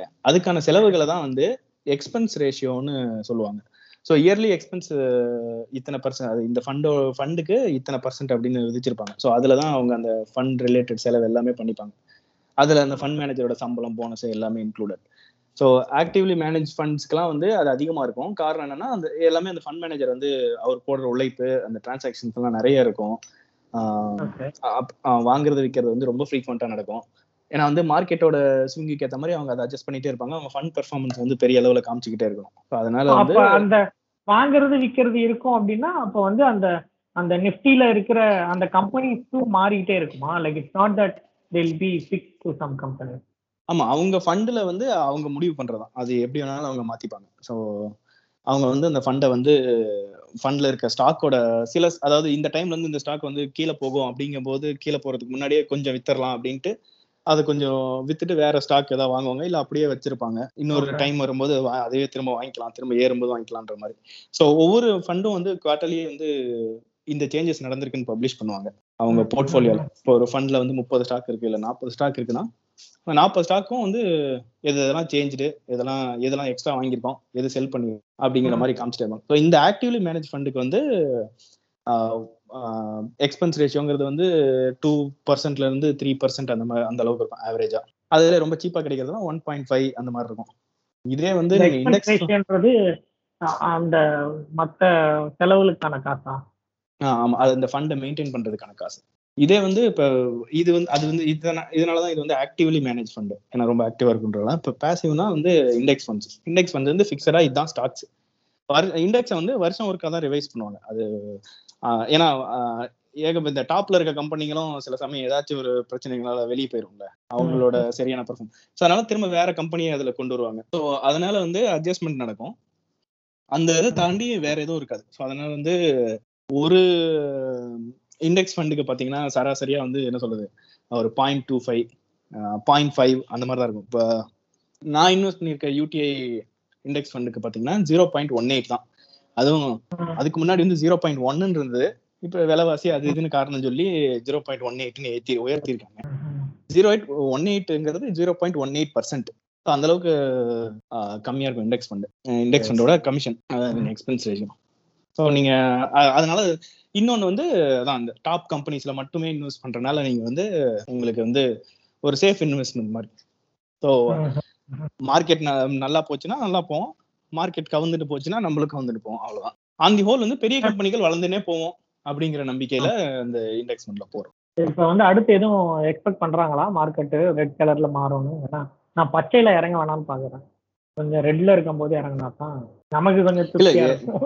ஆஹா அது வந்து நீங்க இப்போ வந்து இந்த இப்போதைக்கு வாங்கி இன்னொரு ரெண்டு மாசத்துல நான் காசு பார்க்கலாம் அப்படின்னு நினைக்கிறவங்களோட மென்டாலிட்டி லாங் டேர்ம்ல வரும்போது இது எல்லாமே ஆவரேஜ் ஆயிடும்.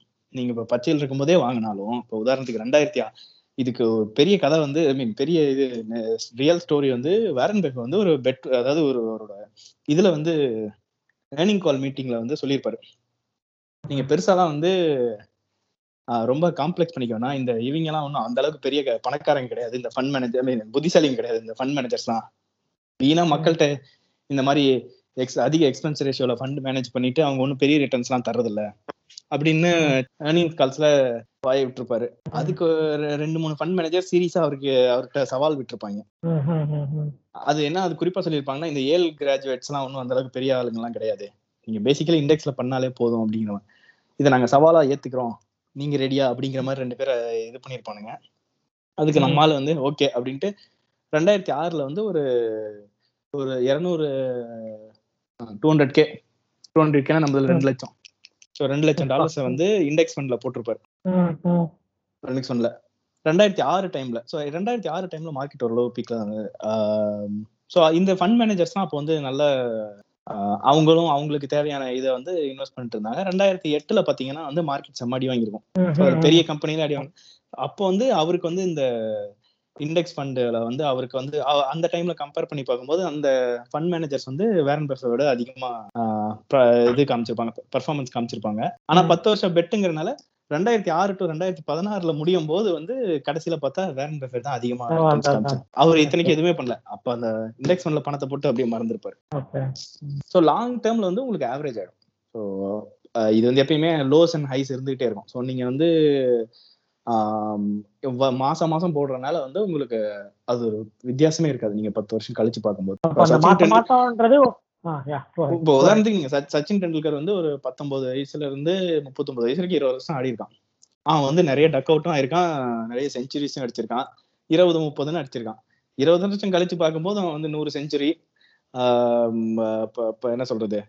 டெஸ்ட்ல இப்போ பதினஞ்சாயிரம் பதினாறாயிரம் ரன்னு ஒன் டேல அவ்வளோ அதுவும் அதே அதே அளவு ரன்னு அப்படின்னு பார்க்கும்போது வந்து உங்களுக்கு பெருசா தெரியுதுல சேம் அதே கான்செப்ட் தான். அப்ப வந்து இப்ப இந்த மாதிரி நம்ம போட போறோம் அப்படின்னு முடிவு பண்ணதுக்கு அப்புறம் லைக் ஒரு குறிப்பிட்ட ஒரு என்ன சொல்ல மாசம் மாசம் ஆரம்பிச்ச உடனே ஜஸ்ட் போட்டு விட்டுறது நல்லதுன்னா லைக் அதுக்குன்னு ஒரு ஒரு மாசத்துல வந்து எவ்வளவு குறையுது பாயிண்ட் குறையுதான்லாம் பார்க்கலாம் தேவையில்ல ஒன்னாம் தேதி ஒன்னாம் தேதி இவ்வளவு போட்டுரு அவ்வளவுதான். கண்ணை மூட்டு போட்டுருன்றது கரெக்ட் அது வந்து ஏன்னா நீங்க டைம் டைமிங் த மார்க்கெட்டுங்கிறது ரொம்ப கஷ்டம். இப்ப கீழே போகும் இப்ப மேல போகும் தெரிஞ்சதுன்னா எல்லாருமே அதை பண்ண ஆரம்பிச்சிருவாங்க. அது வந்து இதனாலதான் இப்ப கீழே போகுது அப்படிங்கறத இல்ல இப்ப மேல போகும் அப்படிங்கறதெல்லாம் வந்து யூகத்தின் அடிப்படையில அவங்கவங்க தனிப்பட்ட முடிவுகள் எடுத்துக்கலாமே தவிர வந்து எக்ஸாக்டா சொல்ல முடியாது. அது வந்து சில சமயம் கரெக்டாகவும் நீங்க ஆல் த டைம் நீங்க வந்து கரெக்டா ப்ரெடிக்ட் பண்ண முடியாது. எல்லா டைம் எல்லா மேட்சுமே கோலி ரன் அடிப்பு இவ்வளவு ரன் அடிப்பான் அப்படின்னு நம்மளால ப்ரெடிக்ட் பண்ண முடியாதுல்ல அது மாதிரிதான். அது கடைசியில பெட்டிங் மாதிரி போயிடும். அப்ப வந்து to begin with conclusion like every month put some money but நீங்க சொல்ற அந்த எல்லாத்தையும் போடுன்றதே எனக்கு கொஞ்சம் எனக்கு இன்னும் கிரகிச்சுக்க I need some time but yeah have some cash in hand and put the rest நான் வந்து எல்லாத்தையும் போடுன்னு நான் சொல்றது வந்து அதான் நீங்க ஒரு பெர்சன்டேஜ் டிசைட் பண்ணிக்கங்க. அந்த இது அது எங்க எங்க எங்கர் ஜெனரேஷன் வந்து இப்ப டூ கே கிட்ஸா இருக்கிறவங்க வந்து அவங்க முழுசாவும் போடலாம்னு நான் சொல்றேன். அவங்களுக்கு லிக்விட் கேஷ் பெருசா வந்து தேவைப்படாது. ஸோ அப்படியே தேவைப்படுறதும் அவங்க வந்து ஃப்ரெண்ட்ஸ் கிட்ட வாங்கிக்கலாம். இப்போ ஃபேமிலி மேன் ஆனதுக்கு அப்புறம் வந்து அவங்களுக்கு ஃபேமிலி இதெல்லாம் நிறைய இருக்கும். கன்ஸ்ட்ரெயின்ஸ்லாம் நிறைய இருக்கும். எதிர்பாராத செலவுகள்ங்கிறது ரெகுலராகவே வந்துட்டு இருக்கும். இதே வந்து. நீங்க திருமணம் ஆகாதவர்களுக்கு வந்து அவங்களுக்கு நிறைய ஃப்ரீடம் இருக்கு. ஸோ அதனால வந்து அவங்க வந்து கிளவரா இன்வெஸ்ட் பண்ணலாம் அப்படின்றது. ஏன்னா அது வந்து அவங்க திருமணம் ஆனதுக்கு அப்புறம் அது அவங்களுக்கு ரொம்ப உதவியா இருக்கும். Don't let any money sleep அதான் அல்டிமேட்டா சொல்ல வர்றது உண்டியல் உண்டியல்லாம் போட்டு வைக்காதான் இன்ஸ்டா உண்டியல்ல போறதுக்கு பத்து ரூபாயா இருந்தாலும் அதை நீ ஸ்டாக்ல போட்டேன்னா ஒரு ஆறு மாசத்துல தர் பி சம் சேஞ்ச் அப்படின்றது.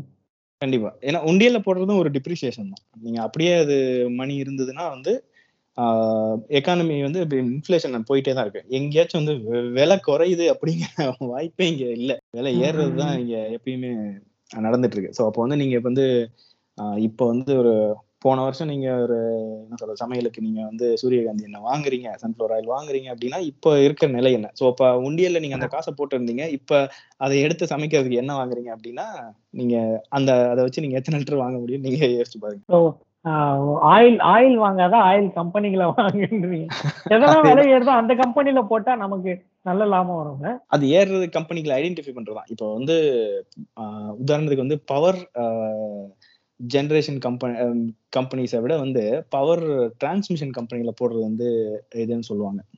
பெட்டர்னு சொல்லுவாங்க. ஏன்னா வந்து பவர் ஜென்ரேஷன்ல வந்து ஏகப்பட்ட லாசஸ் இருக்கு. பெரிய ரிஸ்க் இன்வால்வ் இருக்கு. எல்லாமே கம்பெனிஸுமே டெட்ல தான் இன்வால்வ் இதா இருக்கு. ஏன்னா அவங்க வந்து ஃபர்ஸ்ட் அந்த பவர் ஜென்ரேஷனுக்கு அவங்க செட்டப் பண்ற இன்ஃப்ராஸ்ட்ரக்சர்லாம் ரொம்ப பெரிய அளவுல பண்ண வேண்டியது இருக்கு. ஸோ அதுக்கு அவங்க எடுக்கிற கடன் அதெல்லாம் இருக்கு.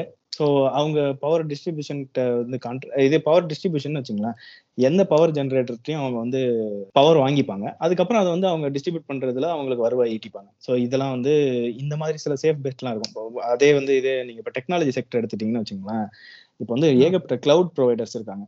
ஸோ இப்போ அமேசான் அசியூர் தான் வந்து பெரிய பிளேயர்னாலும் மற்றவங்களும் வந்து over the period of time நிறைய வந்துடுவாங்க இப்போ ஆரம்பத்துல எப்படி வெறும் நெட்ஃபிளிக்ஸ் ஸ்ட்ரீமிங் இருந்தாங்க இப்போ வந்து வத வத வதன்னு ஸ்ட்ரீமிங் சர்வீசஸ் வந்துட்டாங்க. இதே அந்த ஸ்ட்ரீமிங் சர்வீசஸ்க்கு பின்னாடி இருக்கிற இப்ப ஸ்டூடியோஸ்லாம் இருக்கு பாத்தீங்களா? வார்னர் டிஸ்னி இவங்க அவங்க எல்லாம் பாத்தீங்கன்னா அப்படியே இதே இன்னொன்னு வந்து இப்ப இதுக்கான ஹார்ட்வேர் ப்ரொவைட் பண்றானுங்களா. ஹார்ட்வேர் ப்ரொவைட் பண்றதுல ஸ்- அந்த சிப் மேக்கர்ஸ்லாம் இருக்காங்கல்ல அவங்க எல்லாம் கான்ஸ்டன்ட்லி பாத்தீங்கன்னா ஒரு நாலு மூணு கம்பெனிஸ் தான் இருப்பாங்க. ஸோ அவங்க கண்டினியூஸ் மோர் அண்ட் மோர் நீங்க எலக்ட்ரானிக் டிவைஸ் வாங்குவாங்க இந்த சிப் மேக்கர்ஸ்க்கு வந்து நிறைய டிமாண்ட் இருந்துட்டே இருக்கும். ஸோ அவங்க மோர் பண்ணிட்டே இருப்பாங்க. ப்ளஸ் இந்த கிளவுட் இன்ஃப்ராஸ்ட்ரக்சர் கிளவுடும் பேசிக்கலி நம்ம கிளவுடுன்னு வந்து டெக்னிக்கலா சொல்றோம். அது ஆனா எங்கேயும் ஸ்பேஸ்லயோ வானத்திலயோ இல்ல. பிசிக்கல் லொகேஷன்ஸ் பாத்தீங்கன்னா வந்து பூமியில தான் இருக்கு. So நம்ம வந்து டேட்டா மேல கிளவுடுக்குலாம் கொண்டு போகல தரைக்கு தான் கொண்டு போயிட்டு இருக்கோம். அதுக்கும் வந்து Praça Cerceia, ah, ஹார்ட்வேர் இதெல்லாம் தேவைப்படுது இல்ல ஸோ அதனால செமிகண்டக்டர் கம்பெனிஸ்ல வந்து பாத்தீங்கன்னா நீங்க இன்வெஸ்ட் பண்ணீங்கன்னா அதுக்கு வந்து நல்ல இது இருக்கும். இந்த மாதிரி இது- அதெல்லாம் வந்து ஒரு என்ன சொல்றது? இதுதான் கரெக்ட் நான் சொல்ல இந்த மாதிரி யோசிக்கலாம்னு சொல்றேன் சரி ஓகே அப்ப வந்து நம்ம ஓ இன்னைக்கு வந்து ஸ்டாக் மார்க்கெட் இப்ப இப்ப ஸ்டாக் மார்க்கெட் நாளைக்கு தான் மறுபடியும் தூங்குமா. நீங்க அதான் இப்ப இந்த எஸ்ஐபி இத முடிச்சுட்டு அது வந்து நீங்க ஒரு ஃபண்ட் அலோகேட் பண்ணிட்டீங்கன்னா அது போக உங்ககிட்ட மீதி ஃபண்ட் இருக்கிறத வந்து நீங்க வந்து என்ன சொல்றது? ஒரு த்ரில்லுக்காக இல்ல வந்து உங்களோட இது ஸ்டாக் மார்க்கெட் புரிதல் எப்படி இருக்கு? அப்படிங்கிறதுக்காக ஒரு சின்ன இது வச்சு நீங்க உங்களுக்கு ப்ரிஃபர்டு ஸ்டாக்கை வாங்கி வித்து அந்த மாதிரியும் ட்ரை பண்ணி பார்க்கலாம். உங்களுக்கு டைம் இருந்ததுன்னா. ஆ சொல்லுங்க. இல்ல. இப்போ நீங்க வந்து எனக்கு அவ்வளவுதான்ப்பா எனக்கு இந்த எஸ்ஐபியோட போதும் அப்படின்னா நீங்க அப்படியே நிறுத்திக்கலாம். இது நான் ரெகுலரா ஒரு கடமை மாதிரி பண்ணிட்டு இருக்கேன். பேங்க்குக்கு நான் இப்ப கடன் இருந்தா நான் இஎம்ஐ கட்டுவேன். அதுக்கு பதிலா நான் இப்போ வந்து எஸ்ஐபி போடுறேன். அப்படிங்கிற மாதிரி போட்டுறீங்கன்னா உங்களுக்கு அதை தாண்டி வேற எதுவும் தேவையில்ல. நீங்க உங்களோட மற்ற வேலைகளை ரெகுலரா பார்த்துட்டு போயிடலாம் இது பாட்டுக்கு அது பாட்டுக்கு வளர்ந்துட்டே இருக்கும். நீங்க அதை தாண்டி வந்து நீங்க இப்போ வந்து எனக்கு வந்து ஸ்டாக் மார்க்கெட்ல நான் குதிச்சே ஆகணும். ஏதாச்சும் வாங்கி விற்கணும் அப்படிங்கறதுன்னு ட்ரை பண்ணீங்கன்னா அது உங்க கம் நீங்க வந்து அனாலிசிஸ் பண்ணி இந்த கம்பெனி நல்லா க்ரோ ஆகும். இதுக்கு நல்ல பொட்டன்ஷியல் இருக்கு. அப்படின்ட்டு நீங்க அதுலயும் அது வந்து தனி அதுதான் வந்து டிமேட் அக்கௌண்ட் வச்சு நீங்க ட்ரேட் பண்றது. இப்போ மியூச்சுவல் ஃபண்ட்ஸுக்கு இன்வெஸ்ட் பண்ணணும்னா உங்களுக்கு டிமேட் அக்கௌண்ட்டே தேவையில்லை. சரி ஓகே அப்போ வந்து வில் பிகின் வித் டுமாரோ ம். சும்மா வில் ஜஸ்ட் அட்லீஸ்ட் அது எப்படி டிரான்சாக்ஷன் நடக்குது அப்படின்றத பாக்குறதுக்காக இது வில் ஜஸ்ட் போட்டு சும்மா நானும் அந்த இந்த நீங்க சொன்ன அந்த அந்த கம்பெனில வந்து நான் கொஞ்சம் காசு நான் டிரான்ஸ்ஃபர் பண்ணி வச்சிருக்கேன். அது இன்னும் அப்படியே தூங்குது. அதை எடுத்து அவன் அவன் ரவுண்ட்ஸ் விடுறதுக்கு பதில் அட்லீஸ்ட் இந்த இப்போ இப்போ இந்த டிஸ்கவுண்ட் ப்ரோக்கரேஜஸ் சொல்லுவாங்க. அதாவது வந்து உங்களுக்கு நீங்க ஸ்டாக் வாங்கி விற்கிறதுல வந்து ரொம்ப கம்மியா கமிஷன் வாங்குறவங்களா இருப்பாங்க. அவங்க பேசிக்கலி வந்து அவங்க வந்து இது பண்றது பாத்தீங்கன்னா வந்து இந்த மாதிரி உங்ககிட்ட தூங்குற இந்த இந்த பணம் அது அது வந்து லிக்விடு அது தாண்டி வந்து அவங்களோட அந்த ப்ரோக்கரேஜஸ் கூட இருக்க ஐ மீன் அவங்க வந்து உங்க டிரான்சாக்ஷனை பெரிய டிரான்சாக்ஷனா எல்லாத்தையும் சம் அப் பண்ணி பண்ணுவாங்க. ஸோ அப்படி பண்ணும்போது அந்த டிரான்சாக்ஷனல் டிஃபரன்சஸ் நீங்க ஒரு டைம்ல ஸ்டா ஆர்டர் எக்ஸிக்யூட் பண்ணோம் வைங்க. பட் ஆனா உங்க ஸ்டாக் வந்து டி பிளஸ் ஒன் டே அதுக்கப்புறம் தான் உங்க அக்கௌண்ட்ல வந்து சேரும். இன் பிட்வீன் டைம்ல அந்த ஸ்டாக்கோட ஃபிளக்சுவேஷனை வச்சு அவங்க வந்து ட்ரேட் பண்ணிப்பாங்க. ஸோ அந்த அந்த ப்ராஃபிட்ல அந்த ப்ராஃபிட் ப்ளஸ் உங்க லிக்விட் கேஷ் இதெல்லாம் வச்சு தான் அவங்க ரெவென்யூ பார்ப்பாங்க.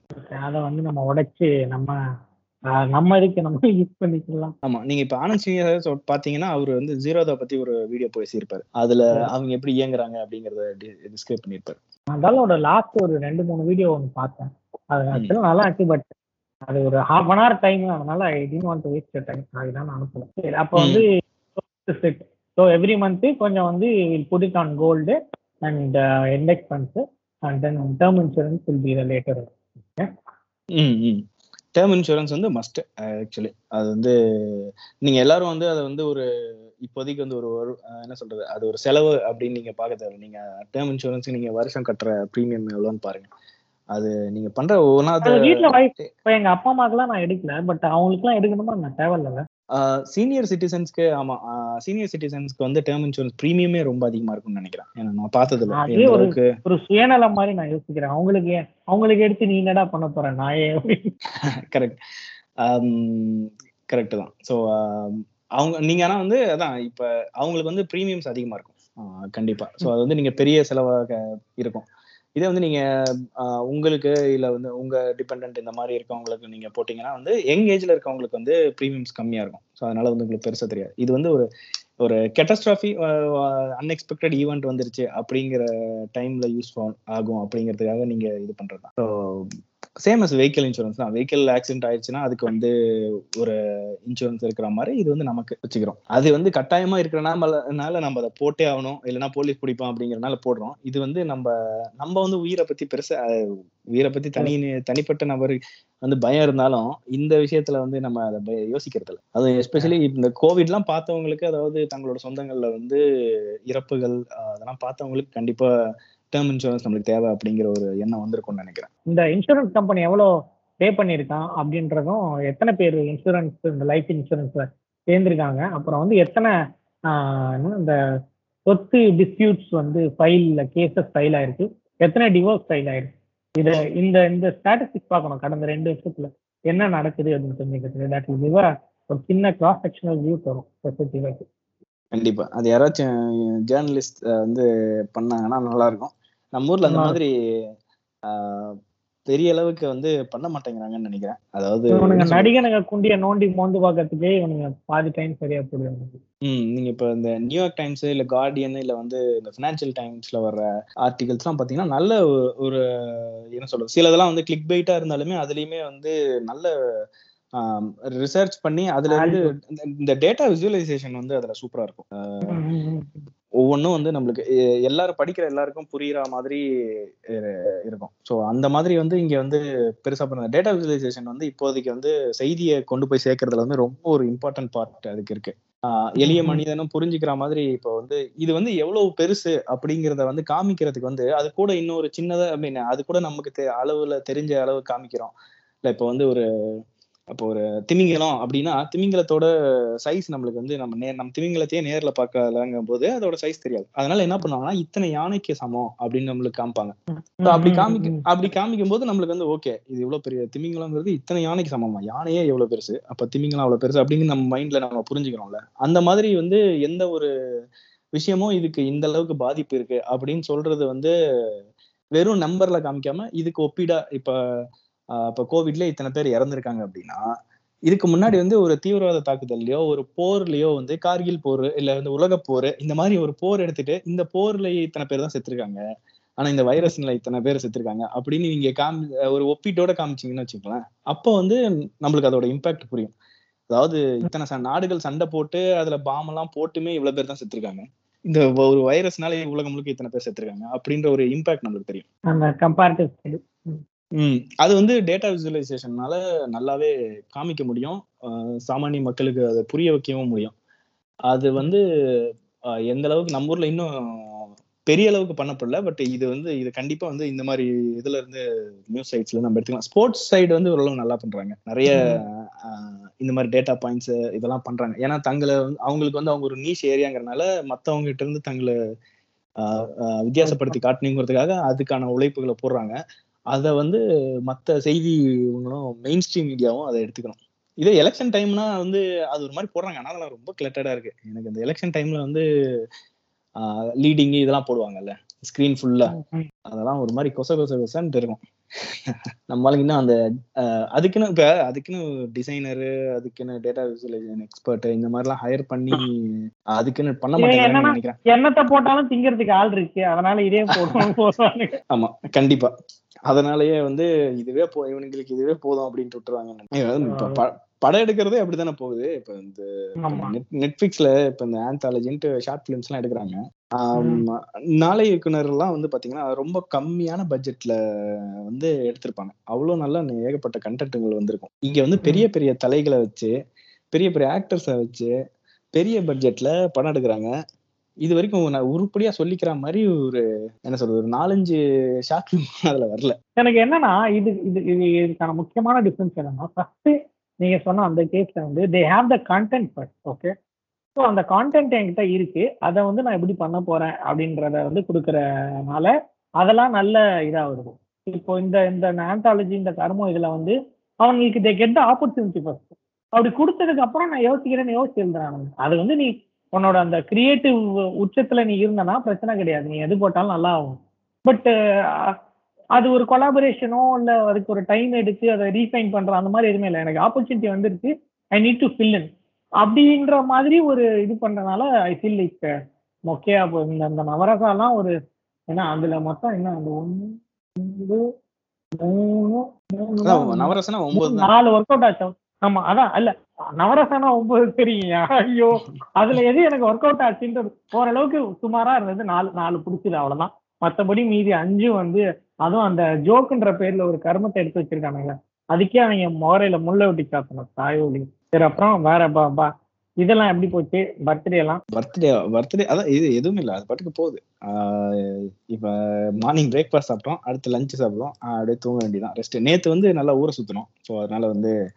எல்லாரும் டயர்டு ஆமா. ஆஹ் நேத்து இது ஒரு ஜூ போயிருந்தோம். அதுக்கப்புறம் இங்க வேற ஜூல என்னன்னா வந்து ஜூல வந்து இந்த அனிமல்ஸ் வச்சிருப்பாங்க கூண்டுல தான் வச்சிருப்பாங்க ஒரு சின்ன ஏரியால அதுக்கு பக்கத்துலயே வந்து அந்த அனிமல் அதை சுத்தி இருக்கிற அந்த அனிமல்ஸ் பத்தி எல்லாம் வந்து இன்ஃபர்மேஷன் அதுல போட்டிருப்பாங்க. ப்ளஸ் இந்த அனிமல் எங்க எந்தெந்த பிரதேசங்கள் இல்ல வந்து எந்த நாடுகளுக்கு நா- நாடுகள் இருக்கு இல்ல இருந்திருந்தது அப்படிங்கிற மாதிரி போட்டுட்டு நம்மளுக்கு குற்ற உணர்வு வர்ற மாதிரியே மனிதர்களோட வேட்டையாடுதல்.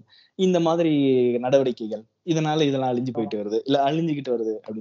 இதுல என்ன கொடுமைன்னா வந்து அந்த ஜூல இருக்கிற அனிமல்ஸ் நிறைய அனிமல்ஸ் வந்து பாத்தீங்கன்னா வந்து அந்த ஜூல பிறந்ததுதான். ரெண்டாயிரத்தி பதினேழு ரெண்டாயிரத்தி பதினஞ்சுல இங்கதான் பிறந்திருக்கு அப்படின்லாம் போட்டிருந்தாங்க. அப்ப பார்த்தா இது இந்த விலங்குகள்லாம் வந்து காடையே இதுக்கு முன்னாடி பார்த்ததே கிடையாது. அதுங்களுக்கு ஜூவு இந்த மனிதர்கள் தான் வந்து அதுங்களோட. வாழ்க்கை. ஸோ அவங்க அந்த மிருகங்கள் மைண்ட் செட் அதுவும் அந்த அதை பராமரிக்கிறவங்க வரும்போது அதுங்க வந்து அது ஒரு பக்கம் நோக்கி நகருதுங்க. ஸோ எனக்கு பார்க்கும்போது நம்ம நாய் பூனை மாதிரி தான் லைஃப்ல அதுங்களும் மாத்தி வச்சிருக்காங்க. ம். ஆமா. நாய் பூனை மாதிரி தான் வச்சிருக்காங்க அப்படிங்கிற மாதிரி இருக்கு. இத்தனைக்கும் அதுங்க mean, ஆபத்தான மிருகங்கள்னு சொன்னா கூட வந்து அதுங்க அந்த மாதிரி ஒரு மாதிரி டேம் பண்ணி தான் வச்சிருக்காங்க. அதுங்களோட தேவை வந்து ஜஸ்ட் என்னது to eat and to procreate that's all அது கிடைச்சிட்டனால like they are ready to give up everything நினைக்கிறேன். இல்ல நம்ம வந்து இத அந்த மிருகங்களோட பங்கை வந்து நம்ம அப்படியே முடிச்சிடுறோம். நினைக்க ரொம்ப கம்மியா நினைச்சிடறோம் நினைக்கிறோம் அஹ், ஒட்டுமொத்த ஒரு புவியியல் அமைப்பையே வந்து மிருகங்கள் வந்து இப்ப எந்த அளவுக்கு மிருகங்களோட பங்கு வந்து பெரிய அளவுக்கு இருக்கு.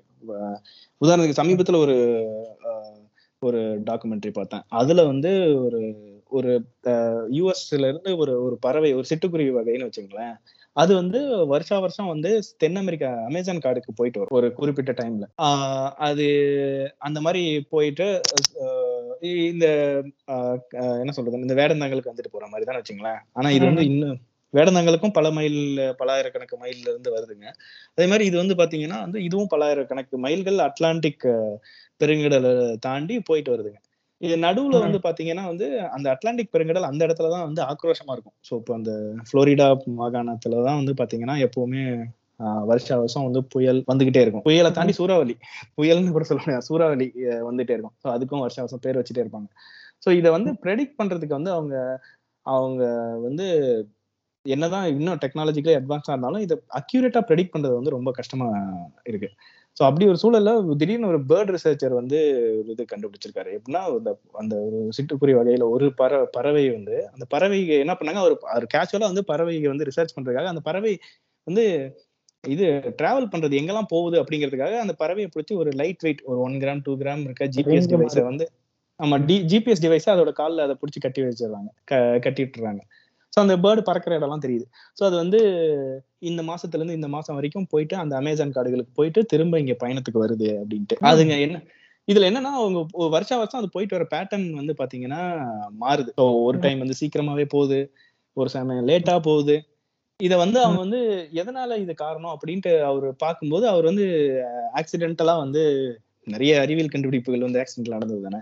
ஸோ அப்படி பார்க்கும்போது வந்து என்ன பண்றாரு? அந்த மெட்ராலஜிக்கல் டேட்டாவோட கம்பேர் பண்ணி பாக்குறாரு ஸோ இந்த புயல் வர்ற டைமுக்கு எல்லாமே வந்து அந்த புயல் இந்த டைம்ல வரும் அப்படிங்கும்போது வந்து அதுங்க முன்னாடியே கிளம்பிடுதுங்க. புயல் லேட்டா வரும் புயல் இந்த வருஷம் ஒன்றும் பெருசாவெல்லாம் புயல் இருக்காது அப்படிங்கும்போது வந்து அதுங்க லேட்டா கிளம்பிட்டு அதுக்கப்புறம் வருதுங்க. ஸோ என்னன்னா வந்து அதுங்களோட வாழ்க்கை முறையவே வந்து இந்த புயல் வந்து அதுங்க கணிச்சு அதுங்க வந்து அதுக்கேற்ற மாதிரி மாத்திக்குதுங்க அப்படின்னு அதுல சொல்றாங்க. ப்ளஸ் வந்து அவ் அது இத்தலோண்டு குருவிக்கு வந்து இவ்வளோ தெரிஞ்சிருக்கு அப்படிங்கிறது. நம்மளோட வந்து அக்யூரேட்டா கணிக்கிறது தெரிஞ்சிருக்கு அப்படின்னு. இதை டெஸ்ட் பண்ணும்போது ரெண்டாயிரத்தி பதினெட்டுல வந்து டெஸ்ட் பண்ணியிருக்காங்க. அப்போ வந்து சயின்டிஸ்ட் மெட்ராலஜிக்கல் இவங்கெல்லாம் வந்து இந்த வருஷம் ஒன்றும் பெருசாலாம் புயல் வராது அப்படின்னு கணிச்சிருந்தாங்க. இந்த பறவை வந்து கொஞ்சம் சீக்கிரமாவே கிளம்பியிருக்கு. இந்த சினிமால காட்டுற மாதிரி தான் நடந்திருக்கு. அதாவது இந்த சினிமால கிளைமேக்ஸ்ல வந்து ஹீரோ கொஞ்சம் அடி வாங்கி வீக்கா இருப்பான். அப்புறம் கடைசியா ஒரு பெரிய எழுச்சி மாதிரி நடந்து ஜெயிப்பான்ல. அந்த மாதிரி வந்து. ஜூலை ஆகஸ்ட் இப்பெல்லாம் வந்து நார்மலாவே போயிருக்கு. வரணும் வரல. ஒருவேளை நம்ம தியரி தப்பு தானோன்னு நினைச்சிருக்காரு. செப்டம்பர்ல புடிச்சு சாத்து சாத்துன்னு சத்திருச்சு சூறாவளி. ஆமா. அப்புறம் தான் வந்து என்ன தெரியுதுன்னா கடவுள் இருக்கான்னு தெரியுது. எதை கொண்டு போய் எங்க கனெக்ட் பண்றீங்க பாருங்க. அதாவது நான் என்ன சொல்றேன்னா வந்து நீங்க நீங்க வந்து டாப் டு பாட்டம் அப்ரோச் சொல்றீங்க. நான் பாட்டம் டு டாப்ல சொல்றேன். சின்ன சின்ன உயிரினங்களும் வந்து பெரிய அளவுக்கு வந்து அதுகளோட பங்குகள் பங்கு வந்து இந்த. புவியியல் இந்த யூனிவர்ஸ்க்கே இருக்கு அப்படின்னு. ஈவன் இப்ப இந்த இந்த சஹாரா டெசர்ட்ல இருந்து நம்ம இது மண்ணு வந்து பறந்து வந்து அமேசான். போகுதுன்னு சொல்றோம் இந்த கடல்ல ஓ- இதுக்கெல்லாம் வந்து சாப்பாடா போகுதுன்னு சொல்லிட்டு. ஆஹ் அது வெறும் மண்ணு கிடையாது. அது வந்து மண்ணுல என்ன இருக்கும் அப்படின்றத தாண்டி ஆஹ் எப்படி மண்ணுல அந்த அளவுக்கு வந்து ஊட்டச்சத்துக்கள் வந்தது அப்படின்னு பார்க்கும்போது தான் வந்து சஹாரா பாலைவனத்துல இதுக்கு முன்னாடி நீர்நிலையா இருந்து அது வறண்டு வந்து இதா இருக்கு. சோ அதுல இருந்த உயிரினங்கள் வந்து பாசிலா மாறிடுச்சு.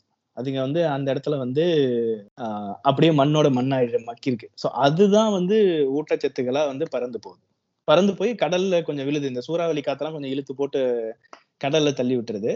அதை தாண்டி வந்து அமேசான் கார்டுலயும் போய் விழுது. அமேசான் கார்டுல விழுறதுக்கு அமேசான் காடுகளுக்கு ஏன் இது முக்கியம் அப்படின்னா வந்து அமேசான் காடுகள்ல மழை மழை வந்து நிறைய பெய்யும். அதனால வந்து அந்த மண்ணும் வந்து ஆஹ் உயிரினங்களுக்கு அதாவது செடிகளுக்கு இதுக்கெல்லாம் வளர்க்க வளமான மண் கிடையாது. அது வந்து மண்ணரிப்பு அதிகம். மழை வந்து தொடர்ந்து பெஞ்சிட்டே இருக்கனால மண்ணரிப்பு அதிகம். சோ இதனால வந்து இந்த இந்த இங்க இருந்து ச- சஹாரால இருந்து போயிடுற ஊட்டச்சத்து அதுங்களுக்கு ரொம்ப முக்கியமா இருக்கு. ஸோ அதான் இப்போ வந்து நம்ம புவியியல மீன் புவி வெப்பமயதலை தடுக்கிறதுக்காக வந்து சகாரா பாலைவனத்தையே வந்து பசுமையாக்கிடலாம். அப்படின்னு ஏதாச்சும் திட்டம் போட்டாலும் வந்து அமேசான் பாலைவனம் ஆயிரும் அதான் இப்ப நான் நிறைய தண்ணி குடிக்கும் போது யோசிச்சேன். இப்ப இப்ப நம்ம குடிக்கிற தண்ணி வந்து என்ன எவாப்ரேட் ஆகி மேல இருந்து வந்தது அல்லது பூமியில இருந்து அந்த வந்த அதே ஒரு ரீசைக்ளிங் தானே. ஸோ அது வந்து இதுக்கு முன்னாடி எத்தனையோ பேரால என்ன சொல்றது குடிக்கப்பட்ட ஒண்ணுக்கா போகப்பட்ட அல்லது எச்சியா துப்பப்பட்ட அல்லது வேரியா வெளிவந்த அந்த தண்ணி தானே. ஐ ஃபீல் லைக் நம்ம பூமியை விட்டு எந்த தண்ணியும் வெளியே போறது இல்ல அப்படியே நம்ம அப்படியே இருக்கு. ஆமா அதேதான் அது ஆஹ் அது என்ன சொல்றது? அதுவே சுத்தப்படுத்தி குடிச்சிட்டு இருக்கோம். அப்ப அந்த ஓசிடி இதை வச்சு யோசிச்சு பார்த்தேன். லைக் அப்ப நம்ம வந்து நம்ம சாப்பிடுறதுல நம்ம குடிக்கிறதுல லைக் எல்லாமே வந்து ஒரே விஷயத்துனா தான் நம்ம ஒரு பெரிய கிராண்ட் என்ன சொல்ல ஒரு லூப் மாதிரி தான் ஓடிட்டு இருக்குன்னு தோணுது. மற்றபடி இங்க எது எதுவுமே புதுசு கிடையாதுடா. அந்த பிக் பேங்க்கு முன்னாடி இருந்த அந்த மேபி அந்த ஒரு செகண்ட் அப்ப டைமும் கிடையாது. அது வேணா மேபி புதுசா இருந்திருக்கலாம். அதுக்கப்புறம் வந்தது எல்லாமே என்னன்னே தெரியல. இல்ல இதுலயுமே நீங்க சுத்தப்படுத்திட்டு இருக்கோம்னு சொல்றீங்கல்ல அதுவே நாம சுத்தப்படுத்துறது நாம இன்னும் வந்து என்ன சொல்றது அசுத்தமாக்கிட்டு தான் இருக்கும். சுத்தப்படுத்துறது இயற்கை வந்து அதோட இதுல எபிலிட்டிக்கு ஏத்தாமல அது ம- பண்ணிட்டு இருக்கு. அதுக்கேத்த மாதிரி இப்ப இப்ப மழை மழை பெய்யறதே வந்து சில இடங்கள்ல வந்து கம்மியாயிருது அப்படின்றது காரணம்னா அந்த மழைத்துளி பெருசாகிற அளவுக்கு வந்து ஒரு காத்தடிச்சு அது வந்து ஏன்னா ஒரு கிளவுட் வந்து ஒரு ஹெவி ஆனதுக்கு அப்புறம் அதுக்கப்புறம் வாட்டர் டிராப்ஸா விழுற அளவுக்கு கிளவுட வந்து ஃபோர்ஸ் பண்ணணும். அதுக்கேத்த மாதிரி அட்மா அட்மாஸ்பியரிக் கண்டிஷன்ஸ் இருக்கணும். இப்போ வாட்டர் டிராப்லெட்ஸ்லாம் ரொம்ப சின்ன சின்னதாவே இருந்ததுன்னா உங்களுக்கு மழையே பெய்யாம காத்துல அப்படியே மேக அடிச்சிட்டு போயிடும். ஸோ அந்த அளவுக்கு வந்து இப்போ அந்த மாதிரி கண்டிஷன்ஸ் வரணும்னா வந்து அதான் இந்த இயற்கை வந்து அதுவா முடிஞ்ச அளவுக்கு பண்ணிட்டு இருக்கு. அதனால இப்போ நம்மளுக்கு வந்துட்டு இருக்கு. இதே வந்து நம்ம எப்படி பண்றோம்னா அதை அசுத்தமாக்குறோம் அப்படின்னா இப்போ உதாரணத்துக்கு சொல்லணும்னா வந்து யூகேல வந்து தேம்ஸ் நதியில வந்து ஒரு ஆராய்ச்சி தண்ணி எடுத்து ஆராய்ச்சி பண்ணாங்க. அதாவது உங்க வீட்ல வந்து நீங்க வந்து கக்கா போயிட்டு ஃப்ளஷ் பண்றீங்கல்ல? அதனால எந்த அளவுக்கு வந்து அதெல்லாம் ட்ரீட் பண்ணி தான் விடு- விடுறாங்க அப்படின்னு பார்த்தாலுமே வந்து உங்களோட நீங்க இப்ப இந்த ஸ்ட்ரெஸ் மெடிசின்ஸ்லாம் எடுப்பீங்கல்ல? இல்ல வந்து ஆங்ஸைட்டி மெடிசின் மெடிசின்ஸ் இந்த கெமிக்கல்ஸ் இதெல்லாம் வந்து உங்க கக்கா வழியா தான் வெளியே போகுது. அது எல்லாம் வந்து அங்க இருக்கிற மெரின் லைஃப் அக்வாட்டிக் லைஃப்பை வந்து எந்த அளவுக்கு அஃபெக்ட் பண்ணுதுன்னு ஒரு ஸ்டடி பண்ணாங்க. அதுல பாத்தீங்கன்னா அதுங்களோட டேஞ்சர் பெரிய லெவல் இருக்கு. அதாவது என்ன பண்ணிருக்காங்க? ஒரு குட்டி லேக்கை சாம்பிளா எடுத்துக்கிட்டு ரெண்டு லேக்கு நார்மல் கண்டிஷன்ஸ் வித் இந்த கெமிக்கல் காம்போசிஷன் கொஞ்சம் சேர்த்து விட்டா எந்த அளவுக்குன்னு. இது என்ன ஆயிடுதுன்னா இப்போ அந்த அவங்க என்ன எதிர்பார்த்தாங்கன்னா ரிசர்ச்ல வந்து இந்த மீன்கள் இதெல்லாம் வந்து இந்த மருந்துகள் எடுக்கிறனால கொஞ்சம் இன்ஆக்டிவ் ஆயிடும். அதாவது கொஞ்சம் இப்ப நீங்க ஸ்லீப்பிங் பில்ஸ் எல்லாம் எடுக்கிறீங்கன்னா அது வந்து உங்களுக்கு தூக்கம் வர வைக்கிற மாதிரி. அதே மாதிரி அதுங்களுக்கும் இருக்கும் அப்படின்னு நினைச்சிட்டாங்க. அந்த அதர் ஹேண்ட் வந்து அதுங்க வந்து அதை ரெசிஸ்ட் பண்ணிட்டு ரொம்ப எக்ஸைட் ஆயிடுதுங்க. இதனால என்ன ஆகுதுன்னா அதுங்க வந்து அதுங்களுக்குன்னு அந்த ஏரியிலேயே ஆபத்தான இடம் இருக்கும்ல. கூட்டமா தெரியாம தனியா போய் தெரிஞ்சு அதோட பெரிய மீன்கிட்டயோ இல்ல அதோட பிரெடேட்டர்கிட்டயோ மாட்டிக்கிறது.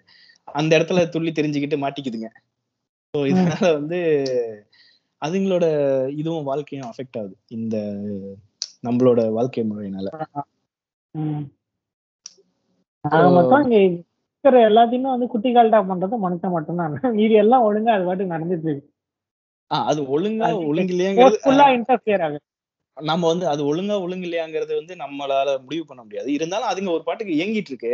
ஆனா அத வந்து மொத்தமா வந்து ஆமா குறுக்கீடு பண்ணி அதை பெரிய அளவுக்கு மாத்தி விடுறது வந்து நம்ம பண்றோம். ஏன்னா அதுங்களும் over the period of time அதுங்களை சுத்தி நடக்கிற மாற்றத்துக்கு ஏத்த மாதிரி மாறிக்குதுங்க. வந்து இயற்கையும் இயற்கையும் இப்ப மனுஷனே இல்லைனாலும் இயற்கையும் ஒரே மாதிரி இருந்தது இல்ல ஆஃப் இது இல்ல அந்த இப்போ அப்பவும் வந்து மனுஷன் வர்றதுக்கு முன்னாடியும் வந்து காட்டு தீ இருந்திருக்கும் அதுலயும் கொள்ள கொள்ளையா வந்து செத்துருக்கும். பட் இது என்னன்னா ஃபோர்ஸ்ஃபுல்லா வந்து இவன் இன்டர்ஃபியர் பண்றான்ல. ம் ம் ஆமா. அதுக்கு தான் இது என்னன்னா ஒரு ம- மனுஷனோட செல்ஃப் சென்ட்ரிக் பர்ஸ்பெக்டிவ்ல இருந்து பார்க்கும்போது என்னன்னா இப்ப இயற்கையோட சுழற்சியில நம்ம எப்படியும் எல்லாரும் காலியாக போறது உறுதி ஆனா வந்து அதை நம்ம வந்து இன்னும் கொஞ்சம் சீக்கிரமாவே பண்றோம். இதை கொஞ்சம் தள்ளி போடலாம். அதாவது நமக்கு இருக்கிற இப்ப அறிவுக்கு மனிதனோட மனிதனுக்கு மட்டும்தான் காக்னிட்டிவ் திங்கிங் இருக்கு. ஸோ இதை வச்சு அவன் அதை தள்ளி போடலாம். தள்ளி போடுறதுக்கான முயற்சிகள் எடுக்கலாம். அதுக்கு பதிலா அந்த அறிவை வச்சு மனுஷன் வந்து அதை ஆக்சிலரேட் பண்ணிட்டு இருக்கான். அதெல்லாம் உலகம் அழிய போகுதுன்னு அதான் அந்த ஜார்ஜ் கலின் சொன்னதான். உலகம்லாம் அழிய போறது இல்லடா நம்ம தான் அழிய போறோம். நீ நீ சாவ போற நாயே.